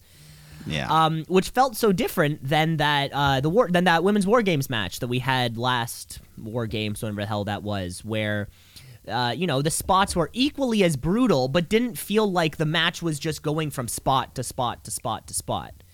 yeah. Yeah. You know, I think some of these people like Persia, JCGG, maybe not quite as experienced, a little not as smooth in uh, transitioning from one thing to another. But uh, yeah, you know, the action was good though. They put in a lot of work. That Io Shirai fall was just crazy. One of the one of the big spots of the year for me. The way she landed on that ladder. And I gotta say, I think out of out of these two, um, or at least you know out of out of the out of our brand new champions, I think for me Gigi Dolin is the is the less green of these of the two of them. Yeah, she's Uh, orange. Yeah, she's she's not she's not even close. Yeah, yeah, you know, and we know we know her history. You know, she has she does have a lot of history in you know wrestling, kind of all over the world too, right? Bar wrestling. Um, we all remember that the the uh, the clip seen around the world of Oh, uh, her yeah. pulling the tampon out of her thing. You know, like she, we're like, okay, you you know what non NXT is like. you know, you know, you know what this is. Uh, but then uh, JC Jane, you know, definitely feels more like that. You know, here's NXT. Yeah, yeah. No, JC, you could see at the end she was trying hard not to cry. This was maybe the biggest moment of her life. Yeah, This- certainly. Well, only you know So- a handful of matches even on NXT. Quite Yeah. frankly, and only really only this past summer to now. Yeah, you know, I'm uh so far I'm I'm liking Toxic Attraction, but we'll see. They've got more to do later. We'll see. Uh Carmelo Hayes and Trick throughout the night. They went to this spooky house, but not really much worth mentioning there. Yeah, it, it, it- these are weird too when the when these production these shows end up happening with NXT where we have these big matches for titles and it's built up like a big event, but then we still have these like little things coming in the middle because it's still like their weekly production of television. And you're Yeah. like, oh, almost eh, on a, on a thing like Havoc, I'm almost in the mood for a pay per view. I'm like, oh, I don't want to see backstage shit. I don't want to see this. I don't want to like. I'm in the mood for like a lot Yeah. of things at stake. Yeah, yeah, that's what I would have Mhm. preferred, but Oh, well. uh, yeah, that was that. Uh, and then more Halloween theme. You had Grayson Waller just kind of dressed up as Dracula playing the host for whatever reason. Uh, yeah, he's like, whoa, man, backstage, you got some fine looking women wearing tight, tiny outfits. So Joe Gacy interrupts because he does not agree with this exploitation, sexualization of Halloween. And uh, yeah, but he's not even fighting Waller. He's fighting Malik Blade. So Joe Gacy, uh, he's still got this tall, bald-headed guy. I don't know if they've named him yet.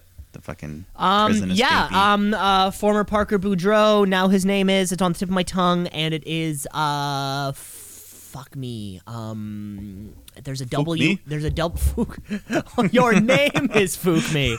no, there's a W in there somewhere. Uh, Harland. Will Harland. Harlan Harlan Williams. Wi- Harlan Williams is the comedian. Harlan Williams, the comedian. oh fuck, fuck. Oh boy. It's something like that. Uh, yeah, I think it- yeah. it's just Harland. Harland Okay, just Harlan. Uh, yeah. So Gacy gets the win, but uh, Yeah, this Harlan, More- this Harlan guy's gonna happen though. He's fucking Brock 2.0. Just wait. Prob- Really? Probably green, but just fucking wait. I think. You've got high hopes for this guy, eh? I have high hopes for this guy only in that like just fucking look at him.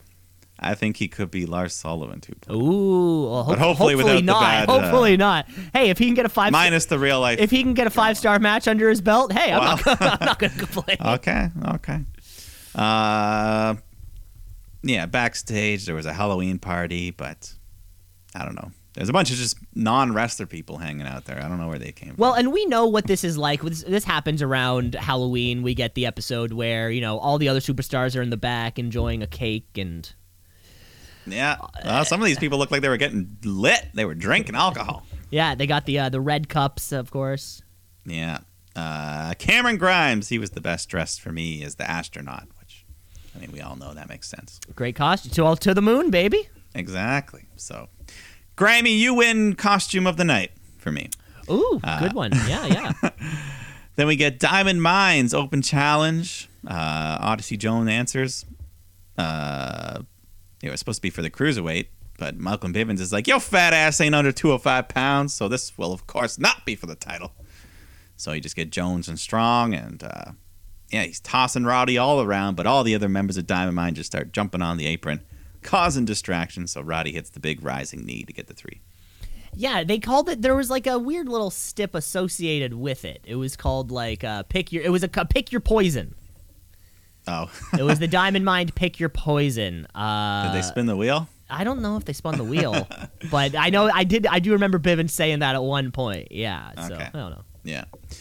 Oh well, let's move on to Raquel Gonzalez defending the NXT Women's Title against Mandy Rose. Uh, yeah, Mandy comes out with this uh, devil angel gear, but then Raquel comes driving in on a motorcycle all the way down to the ring, like uh, the Undertaker. I know. Well, I was thinking in such a, in such a closed indoor environment, there's got to be an electric electric vehicle. I wonder. Joe yeah. Gacy would have had a fucking Did field the day. engine? yeah. Uh, so uh, we got the NXT Women's Title on the line, but we still got to spin the wheel. to make the deal. So Raquel gets the honors. She spins it, and it lands on Chucky's choice. So our guest Chucky pops up on the screen and says his choice is a trick or street fight. So uh, bell rings, and the crowd is immediately chanting for Mandy. So she's the heel, but she's gotten over. This dark hair, toxic attraction thing is working. Uh, yeah, like Raquel, pretty much any offense she was getting, she was getting booed. booed, Yeah. E- Booed. immediately. Sometimes I wonder though. I, I have been wondering though lately with the NXT product, given the way. You know, this they're doing a new thing. It's a closed environment. They clearly have people they're trying to push or whatever. I picture on the hard camera side, there's like an applause sign. like you're at a fucking Well- sitcom. I don't know. Just sometimes you're like, that's weird. Like remember how um, previous uh, uh, CWC crowd was always booing MSK? Yeah, And- well, I've heard something just come out about that. about the MS booing of MSK. Yeah, Dave Meltzer had this big thing about because one of the members of MSK tweeted, uh, "Do you know that NXT Bayley had that super fan Izzy that was always like in the front row cheering for her?" No, but g- Yeah. go on. She was like an NXT regular. She was always there. She was like the green shirt guy of NXT. okay. Some little kid, Oh, that's fine. and uh, she wants to be a wrestler. So uh, she was like training, and then at some indie show, she took a choke slam from some big guy, and then Wes Lee is like, "Oh, I don't think a 13 year old should be taking bumps." Uh, and then apparently since then, Izzy's family, they've all they're all still at NXT crowds, and they're just booing MSK, and they're behind the movement of everyone booing MSK. But why are why are they did did MSK deliver? he was the one that tweeted 13 year old shouldn't be taking bumps and then the parents were like fuck you Oh, because the parents were like thirteen year olds should be taking. yeah we want her to be a wrestler she wants to be a wrestler yeah Oh, okay, okay, interesting. and okay. apparently yeah the, like, uh, the whole nxt crowd there's like uh, people that go every week that try to gatekeep and like take the same seats and hold others out all this controversy Uh, okay, yeah, but this was a thing. Like it wasn't like it was a like a shoot. Like she was supposed to take a choke slam at an indie show. yeah she just showed up at something and it okay. had nothing to do with nxt or anything and this guy was just like i don't like that man this little girl she could get killed or something i don't know And then the family of this woman or this girl was like, "Hey, everyone should boo MSK all yeah the time." fuck you msk yeah That's funny. So they took their little clique that has like 20 people, and in a room that small, they can have a big voice. Yeah. Well, geez. Apparently, hey, Meltzer, thanks. But anyways, big side tangent there. Back to this women's title match here. Uh, Raquel just getting booed for everything she does. But it's a street fight, so we get the kendo sticks, we get the chairs, we get the tables. Uh, yeah, Mandy gets Raquel trapped in an office chair with the kendo stick, hits the big C trigger on the floor. Um, then Mandy gets back in the ring, but when Raquel recovers, she's she's all of a sudden gained this hockey mask, Jason style, and uh, a fire extinguisher. So she sprays Mandy in the face. We get a bunch of chairs set up in the corner. Raquel slams Mandy face first into the chairs. Uh, so Mandy returns the favor by uh, slamming Raquel head first into the inside of the steel stairs. Never see that side get hurt. I've never seen that side. I didn't know that side existed. Yeah, but uh, the crowd was super hot for this whole match, and yeah, they were putting on a good fight. Uh, Raquel spears Mandy through a table in the corner, makes the cover, but Mandy kicks out at two. Tremendous fight. Uh, Raquel looks to hit the finishing blow when this robed figure just appears. This dark robe, can't see their face. The, the, uh, it appeared to be the same robed figure from a promo uh, the week prior. From a promo? What? Hey, it was like a uh, like a vignette. Oh, okay. Well, we don't know who it is, but uh, they slam Raquel in the back with a shovel. And then Mandy hits her C trigger and gets a three count. New NXT champion, Mandy Rose. Toxic Attraction are on top of the world. Uh, and yeah, I thought it was a really good match. Best of Mandy Rose's career, and super happy for her. Certainly the biggest of Mandy uh, Mandy Rose's career. Like that that Yeah. goes without saying, right? Um, yeah. Uh, yeah, it, it was solid, but uh, I, f- I felt it was like relied too much on weapons. You know, kind Well, of I mean- a- adding potentially adding to the is Mandy Rose good enough to be champion uh, type of type of thing, right? Yeah, yeah. I mean, they certainly helped uh, enhance her match. We don't know I mean, she's getting better all the time, but she's uh, she's still got her limits. Mhm. But I mean, here she is, new champ. Uh, they celebrate. All of Toxic Attraction come out with her, so that means it wasn't them under the mask. This uh, this mysterious masked member. They take it off, and they reveal the pink-haired wonder Dakota Kai. She's back. Is she part of this group though? Is she toxic? Is she toxic or just looking out for Raquel? Yeah, I feel bad for Raquel, um, just because she improved so much over the year, uh, leading up to her title reign, and then the title reign felt felt like it fell so flat. Um, and you know now we've been doing this new thing of NXT. Are we moving on from Raquel Gonzalez already? Like we're done? She's like, great. We're you you. I You're, don't you- know. You are Yeah, the past uh, of NXT. Now we're looking at the future of NXT. What Yeah, what happens with Raquel? What happens with Io for that matter? Yeah, Io. I mean, I definitely thought should have been called up, and I mean Raquel now too. They both just missed the draft by a month. They dropped their title a month later. So Bizarre. yeah, what's Raquel gonna do the next year? Yeah, what's either of these two women gonna do? I guess we'll just fucking wait and see. Yeah.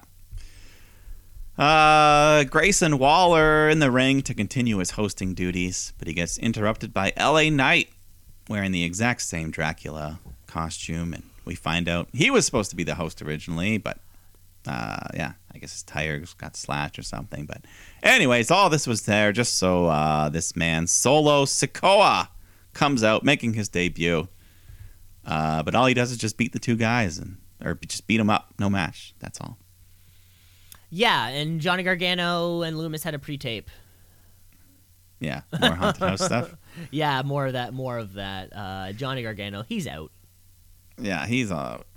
uh Um, but Sikoa, though, uh, the Usos' brother, so you know the bloodlines. Getting oh yeah, he's Samoan. They're gonna they're gonna push him. He's hard. uh, Rikishi's son. He is. You cannot get any more Uso. yeah. Every Samoan is someone. Someone's uh, Yeah. famous All wrestler. the Samoans are related somehow. yeah, How? How is Uh, that? it's the only reason Nia Jax is still has a career. Yeah, probably.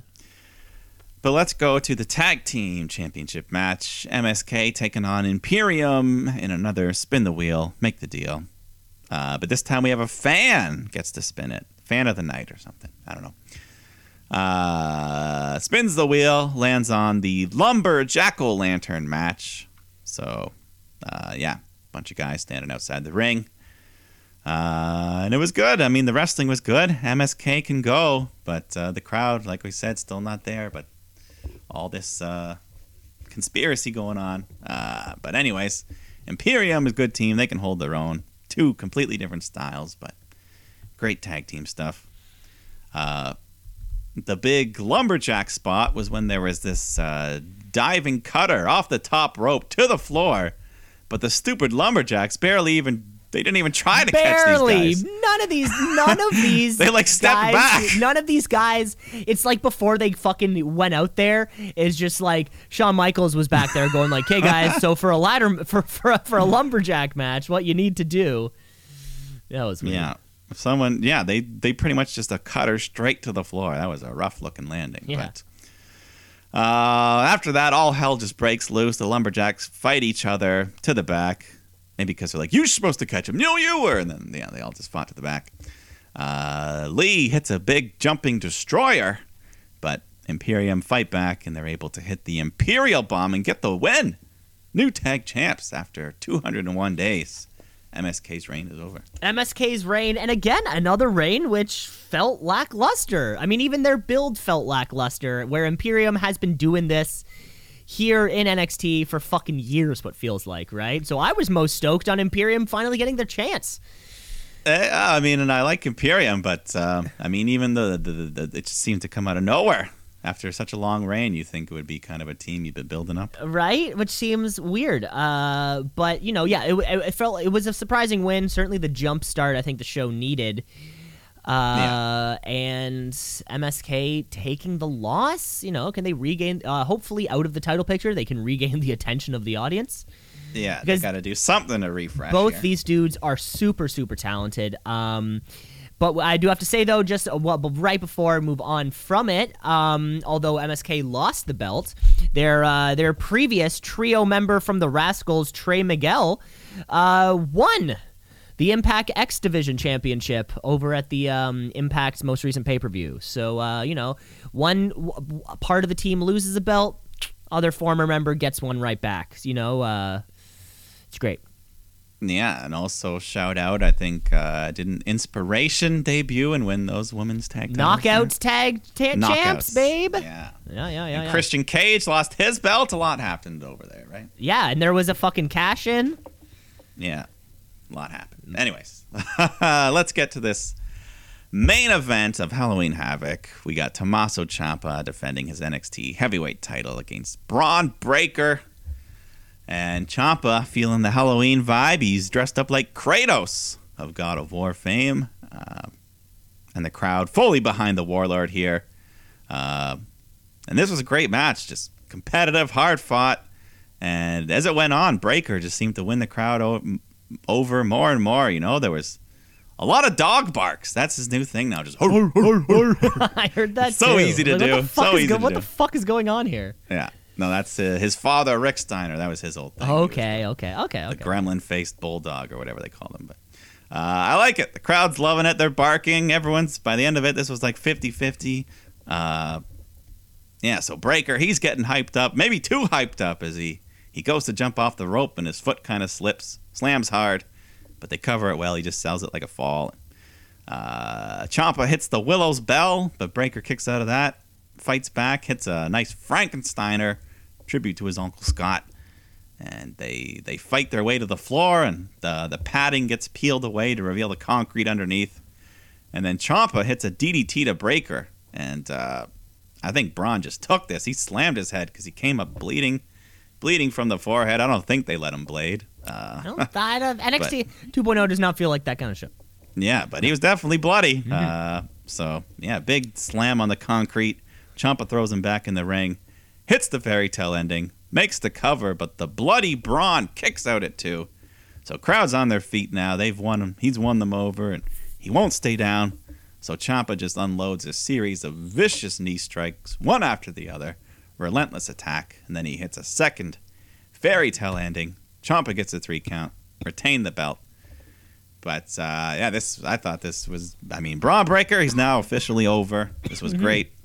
You accomplished your mission. You didn't have to give him the title too soon, which you know people wouldn't have liked. Uh, but now you made it so people want to see him win the big one.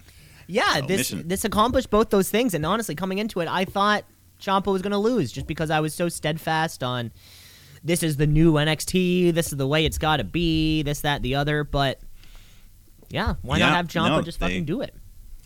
Yeah, I definitely was uh, on the side of thinking he was going to lose, but this was a nice surprise, and uh, yeah, now I want to see Bron Breakker chase after this thing. Yeah, such a good match. Yeah. yeah, we we will see. We will see. And uh, yeah, that was your Halloween Havoc. I mean, the big matches were good, like you said. Some of the the filler stuff in between, I would have rather just had more wrestling. But Yeah, overall, just like give me more stuff. Uh, You're kind of like okay, whatever. yeah, overall a great show uh, but we still have one more show to cover for the week's action uh, of course you know what we're talking about we're talking about all elite wrestling dynamite AEW. All elite. They coming for you, Vince. Better watch out. Too sweet. yeah. I mean, uh, two episodes, kind of, but we're not going to go over every single thing because there was a Saturday night one and then a Wednesday night one, so we finally caught back up. Just a oh lot of shit. fuck going on. i forgot i sorry i mike i blew right past saturday night dynamite uh, and moved right on to last last night's That's dynamite okay. Why don't we just mention who won the tournament matches? Sure. Good call. Good call. one. Uh, so the first on Saturday night, yeah, Daniel Bryan defeat Dustin Rhodes in a great match. Uh, Bryan with the guillotine. So once again, just another move to win a match, which I love. Just Mm-hmm. always something different. oh different thing every time Yeah. And then Penelope Ford, Ruby Soho had a first round TBS title match. Uh, Ruby rolls up Penelope, gets the win there. So Ruby advances. Uh, and then you had Lance Archer and Eddie Kingston. Um, I guess the big moment of that match was the scary uh, the moonsault botch, which we all saw where Archer like bounced off his fucking head. Yeah, he goes for the he he, he Lesnar's the moonsault. Yeah, like literally just bounced off his head, and the whole crowd just gasps. The ref immediately checks on him. We get the doctors to come down, and uh, during all this chaos, we see Tony Nese in the crowd. So apparently he's he's uh, in AEW. But anyways, Archer somehow continues. They immediately go to the finish. They roll him up. Eddie Kingston gets the win. Uh, so Eddie moves on. Yeah, But yeah, scary moment there. Haven't heard anything about. uh um, I think he's okay. Yeah, Archer. yeah. I feel like we would have heard if he wasn't. Yeah. Uh, and then the final match, the important match of the show, was Malachi Black versus Cody, part three. And once again, Cody just tons of boos, chanting Cody sucks. Uh, the match was really good, super hot. Um, yeah, but uh, it takes a lot to put down. I mean, what do we get? We get a crossroads through the table, multiple crossroads, two or three of them. Uh, both men are bleeding. Nice blade job there. They come up all bloody from the head. uh, yeah, eventually Andrade comes out. Bla- Arn gets sprayed with the mist. Pac comes out. Chaos everywhere. Uh, but eventually Cody hits the crossroads again. Uh, and then he goes for another one, but this time he uh, decides to do a different move. He hooks the arms like he's about to hit a pedigree, but instead he hits a Tiger Driver 98, spikes Black on his head, and gets the win there. So uh, big boos, great match. Everyone hates Cody winning though. Everyone hates Cody. Love me a Tiger Driver. Hate Cody Rhodes. Uh, Yeah. And like fucking has to happen. Which is really funny at this point. Either they're playing into it. Either they're like, "Ha, we know you want it, and we're gonna like make you wait for it," because AEW not doing what the fans want is very WWE of them. very Yeah. like And he's even teased it with the pedigree. I mean, like he's he's the Triple H of AEW. Exactly right, or even like you know, it's like it's not even like they're yeah, they have to. This is so tongue in cheek at this point, right? Like they're just like wink. We're, Yeah. He's gonna turn heel next week. And the heat, you know, making Black lose his first match. Like, look at the heat, the heat for Cody. Jesus Christ, yeah. But uh, yeah, so that was uh, had to mention those highlights from Saturday Night Dynamite there. But yeah, Cody, everyone hates him. Everyone hates Cody. Uh, new show this fall. Let's Rhodes get to the into top. following Rhodes to the top. Let's yeah. So this week's Dynamite. Let's get into it. Then we're back on Wednesday night. Um, and uh, let's kick off the show. Hey, let's kick off the show with a banger of a birthday matchup. That's right. Who's, who's the birthday boy? Well, you know, uh, on Tuesday, uh, it was CM Punk's birthday. So which be- which better way to set up uh, a match on Dynamite on Wednesday with a Thursday birthday boy, Bobby Fish, take each other on um, in the who's bo- who wins the birthday Isn't that fun? celebration, uh, whatever. So yeah, they they both uh, yeah. So Bobby Fish uh, now in his fifth match in AEW already. Yeah, and CM Punk finally making his Dynamite debut in his what, like fourth match, fifth Yeah, match? Mr. Uh, in his fifth match also, Mr. Mr. Ramp- Ra- yeah. Mr. Rampage, Mr. Rampage coming over. and um, Mister, I change my outfit every match. Yes, love it. Trunks to pants to trunks. Ugh, Anyways. can't, can't can't put a, can't put a leash on this guy. Nope.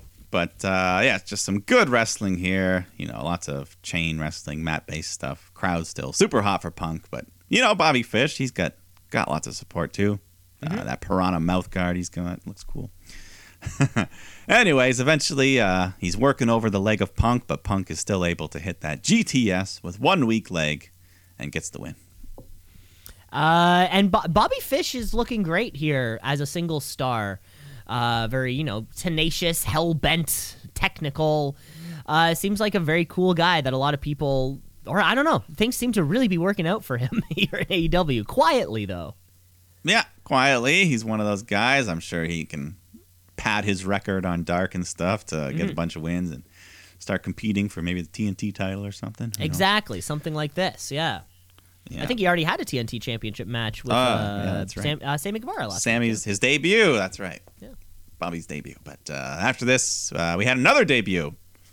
Little Bryce Donovan, uh, who you might never see again, but he takes on MJF here, who just quickly MJF goes for the handshake, pulls him in, hits the cheap shot, then the Heat Seeker gets the easy win. uh, covering his opponent with a single finger, just showing the disrespect. The disrespect. Because that's what he's all about. He gets on the mic and starts disrespecting the crowd and their fat women and just tons of insults. uh, talks about Darby. And, uh, and once he's done with Darby Allin, he's got his sights set on that AEW World Title. But uh, eventually, Sting and Darby show up, and we have this big brawl. MJF runs away, leaving Spears and Wardlow on their own, who get attacked with Darby's skateboard full of thumbtacks. I saw the aftermath of Wardlow. He was he Yeah, a the old thumbtacked skateboard Darby Allin special. yeah. So uh, yeah, full gear. We know that'll happen. Of Maybe they can add a course, yeah. This has been one of the more entertaining things going down here on uh, Dynamite these past few weeks. Yeah, it's Yeah. just the feud, and you know, there's no title involved. Just both guys want to prove they're the best Mm-hmm. of the young crop. Uh, but you know, the one of the other pillars of that uh, table, we got Sammy Guevara defending his freshly won TNT title.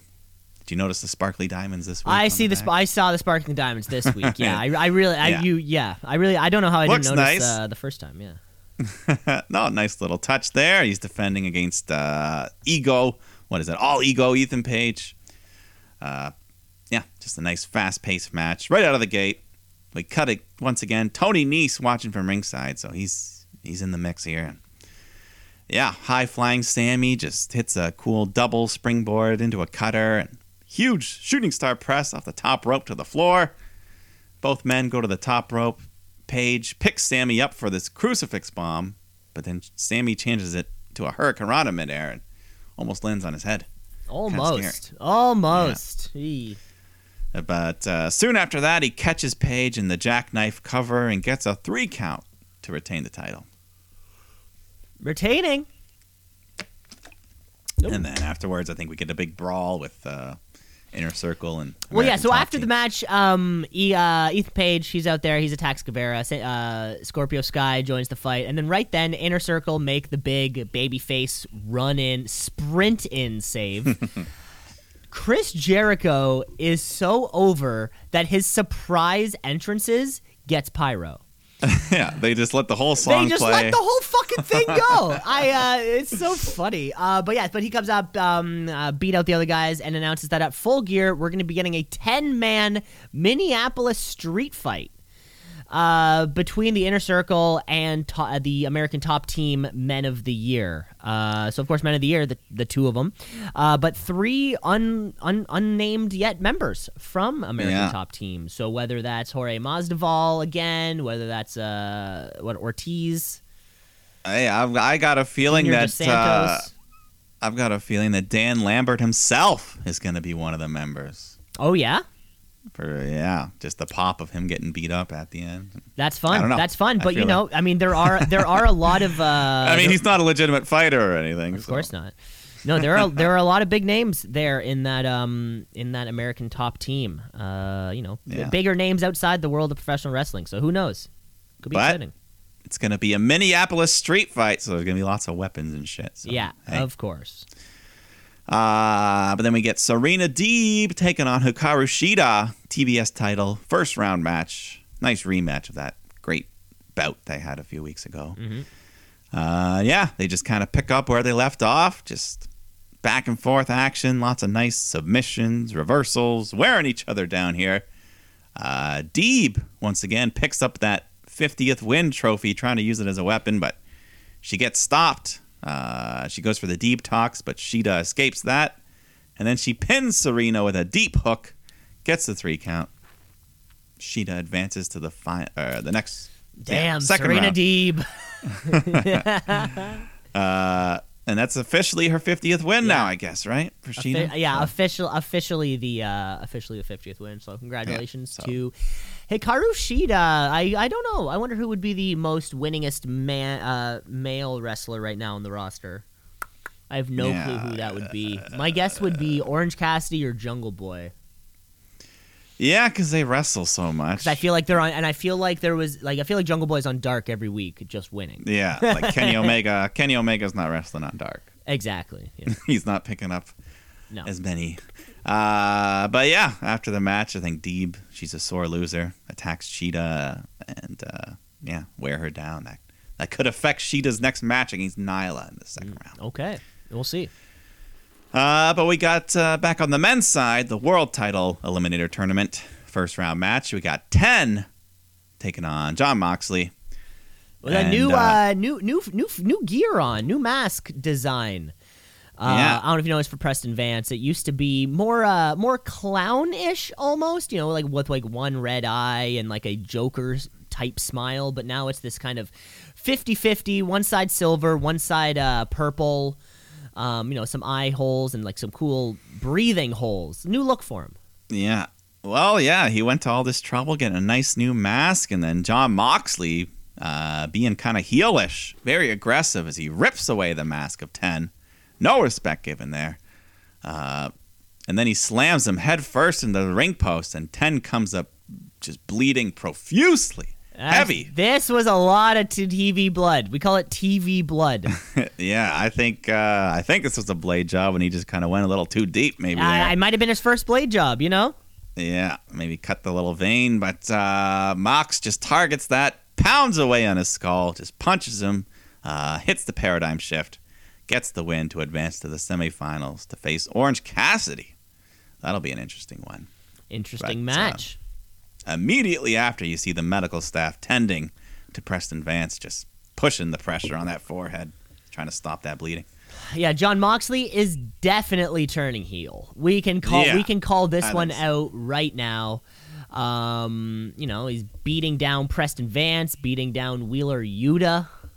Yeah, Um, viciously. You know, which yeah, which you know, the the no nonsense ass kicker with one goal, and that's to win. Uh, Yeah. love seeing it. You know, I, I wonder if he'll fucking steamroll through uh, Orange Cassidy next week. Ah, yeah, that would get some big heat if he starts doing some big some heat, right? You know, because we're Yeah. we're right on we're right on uh, track to um, Moxley Danielson.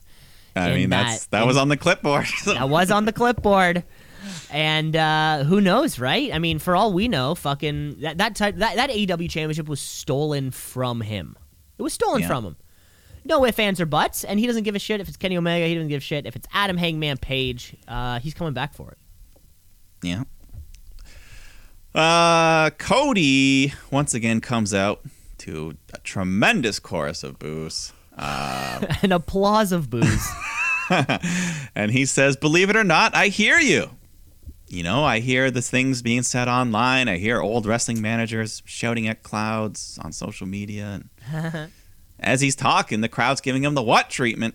So uh, he says when he defeated Malachi Black with the Tiger Driver 98, I thought about hitting a different move. So he's alluding, yes, Triple H. Uh, but he says, no, that's too easy. As a fan, you can do whatever you want. Uh, if you're going to boo the narrative, boo the true narrative. Nobody has been acknowledging that the the man who signs the checks, or yeah, but don't forget the man who built the bank or something like mm-hmm. that Some, something like that. puts over his family, the Nightmare family, and says the easy way out is not the way. I will not turn. So at this point, he's just going full meta, and the crowd just boos that. They want you to turn. But he's like, no, I love you guys too much. Don't you get it? So sorry, everyone. And then he just starts rambling in his Cody way until Andrade interrupts. Uh, his good line says, You make stupid decisions. And the first one was that stupid tattoo on your neck, which got a huge pop from the crowd. Big pop. So uh, Andrade gets in the ring. The lights shut off. Malachi Black appears, and uh, yeah, he sprays the mist at Cody, and they just beat him down. Uh, eventually, Pac has to run out to help them. So, yeah, I think that we will get that tag match at Full Gear. It seems. I think we will. And yeah, Cody. I mean, everyone knows it now. He's acknowledging it, but he's like, "Yeah, but I'm still not gonna turn." So, haha. Eh, you know, it feels so they're fucking looking right at us. But we got the main event for the night Dark Order taking on the Super Elite in an eight man tag match. Uh, this was your Halloween theme here. Uh, as you said earlier, we had the whole Elite with their, their Ghostbusters outfit with the Proton packs, the custom theme. And a, a brand new theme, Mikey Rukus. Yeah. Uh, they even had the inflatable Stay Puft Marshmallow Man with them. Mm-hmm. Uh, And in the Dark Order, you had uh, Stu Grayson. He stole Tommaso Ciampa's costume from the night before. We had another Kratos. Oh, another Kratos. Yeah. So whose Uh, Kratos was better? I don't know. I don't know. Uh, Adam Silver was dressed up as Bambi, I think, with a little deer costume. yeah. Uno was the cowboy. Colt Cabana was Brandon Cutler. Uh, and they had a little horse out there, I think, as well. I don't know. Everyone's just having fun. Uh, silly match. I mean, it was a good match, but yeah, we're just everyone's doing acrobatics. Uh, Stu ducks a super kick, so the ren- the ref gets hit, so he's knocked out. The elite take advantage, start hitting low blows, triple low blows on everyone at once. Uh, then they all put their proton packs on and they jump into them back first, hitting them with the packs, and then they take them off, make them into a big pile, and they powerbomb Colt Cabana right on top of the, all the packs. They smash them in pieces. pieces, these plastic things. Uh, and then the Stay Puft Marshmallow Man, he gets in the ring. So the horse comes running out to stop him. And all of the elite, they attack the horse, super kick his head. And then they take off the mask to reveal they've hurt their own friend, Brandon Cutler. They've been bamboozled as the Stay Puft takes off his mask. It's Hangman Page. Crowd goes wild as he just starts unloading while still wearing the big puffy outfit. Hits the dead eye on Matt. Uh, John Silver follows up with the Spin Doctor, gets a three. Huge win for the Dark Order. Huge win for uh, J- and every time hearing Jr. just say Johnny Hungy is funny. He loves that. He loves I think he does. it. I think he does. Doesn't even know his name's John Silver. yeah, yeah. like, as far as he "Johnny gets started, he's like John Hungy. Hunger." Yeah. Yeah, this was yeah, this was one of those like super fun. We saw the Super Elite do this just last week with uh, Jurassic Express and Christian Cage. Um, yeah, like they're they're they're always fun at doing this. All leading to that, like it was the pop of the night. That's what it was all waiting for. Yeah, this entire match was designed so Adam Page could come out in the stand as the fucking Michelin Man or whatever he was. Yeah, that was fun. At the end, Hangman, Dark Order, they all celebrate, crack a couple brisk cold brews, Yeah. and So Yeah, we're gonna was- see. We're gonna see what happens on November thirteenth. yeah, looking forward to that show. Yeah, looking forward to it. And uh, God, that was our entire episode of Dynamite, the whole wrestling week. Yeah, big week. Hopefully now we're all caught up. No more Saturday Night Dynamite. We're all caught up. We'll see. When No are we moving over? When are we moving over to TBS? Because that seems to isn't that supposed to stop January. all these? Uh, okay, so we're we're, we're a couple Yeah. months away from no more interruptions ever. Yeah. Uh, and uh, let's finish off our show the way that we always do. So uh, let's finish off our show. We have a wrestler of the week. It's the wrestler of the week, of the week. Wrestler of the week, of the week, of the week. The wrestler of the week, of the week, of the week. Wrestler of the week, of the week, of the week. The wrestler of the week. Mike, you kick it off for us. Ah, yeah, we saw a lot of good wrestling this week. You know, some great matches in Saudi, some some big moments on NXT. Every show had some pretty good. That ladder match on Raw, good wrestling, good week of wrestling all around. Uh, yeah, it's tough. I almost wanted to give it to Toxic Attraction as a collective, any one of them, but at the end of the day, I'll give it to Bron Breakker just for that standout performance against Ciampa, And yeah, future looks good for him. Yeah, it could be over now. Officially over, he is. Mm-hmm. Yeah, I guess we'll see it. I guess we'll see it. Well, I've got one here for you, Mike, because coming off of a hot Saturday night dynamite. You know, some people like to, uh, you know, if you work the night before on a Saturday, on Sunday, you probably just want to relax. You know, catch up on, you know, Sunday afternoon, you want to catch up on groceries. Uh, you know, maybe, maybe you have to do some laundry, or maybe you want to just sit back and watch the Seahawks game. The Seattle Seahawks Yeah. the football team. Uh, but not everybody wants to do that on a Sunday. Some people, although they just performed the night back, uh, the night ago, they have to go back to work, and sometimes that might just be a dark taping. Right, where we had a very uh, a, a- a new professional wrestler, um, Inf- Infinito, Infinito. Infinito. Who the hell's this? Uh, he hits the ring. Does he Uh, wear a mask? He was wearing a mask, a full body suit. oh. This seeming bizarre, but uh, you know, after after a little bit of uh, after some uh, after a little bit of hand matching, um, you know, a little bit of uh, a little spinning, and a little small package, it's clearly Bryan Danielson. yeah, that's right. Check out Dark this week, where Bryan Danielson performs not once but twice on the same show. That's right. Uh, Infinito, his new uh, his new uh, He wrestles twice as Infinito? character. No, and then he comes right back out later on in the Oh. episode. It's Bryan Danielson. Uh, he gets a couple straight wins, uh, improving So, that record. Do they acknowledge that it's Bryan, or is it just kind of like wink, wink? Nudge, nudge? Big Does wink. he take you're his gonna mask have to- off? Big wink. You're gonna have to watch Dark. big wink. Um, So Bryan Danielson, I'm giving you the wrestler of the week. Uh, you know, you you made it through that first round, and you went on to Dark. And that's fucking cool, man. That's fucking cool. Yeah, You're that sounds you're funny, Bryan huh? fucking Danielson, and you're uh, you're performing on a free to watch show on YouTube uh, for a crowd of maybe 150 people. Uh, way to go, Bryan Danielson, wrestler of the week.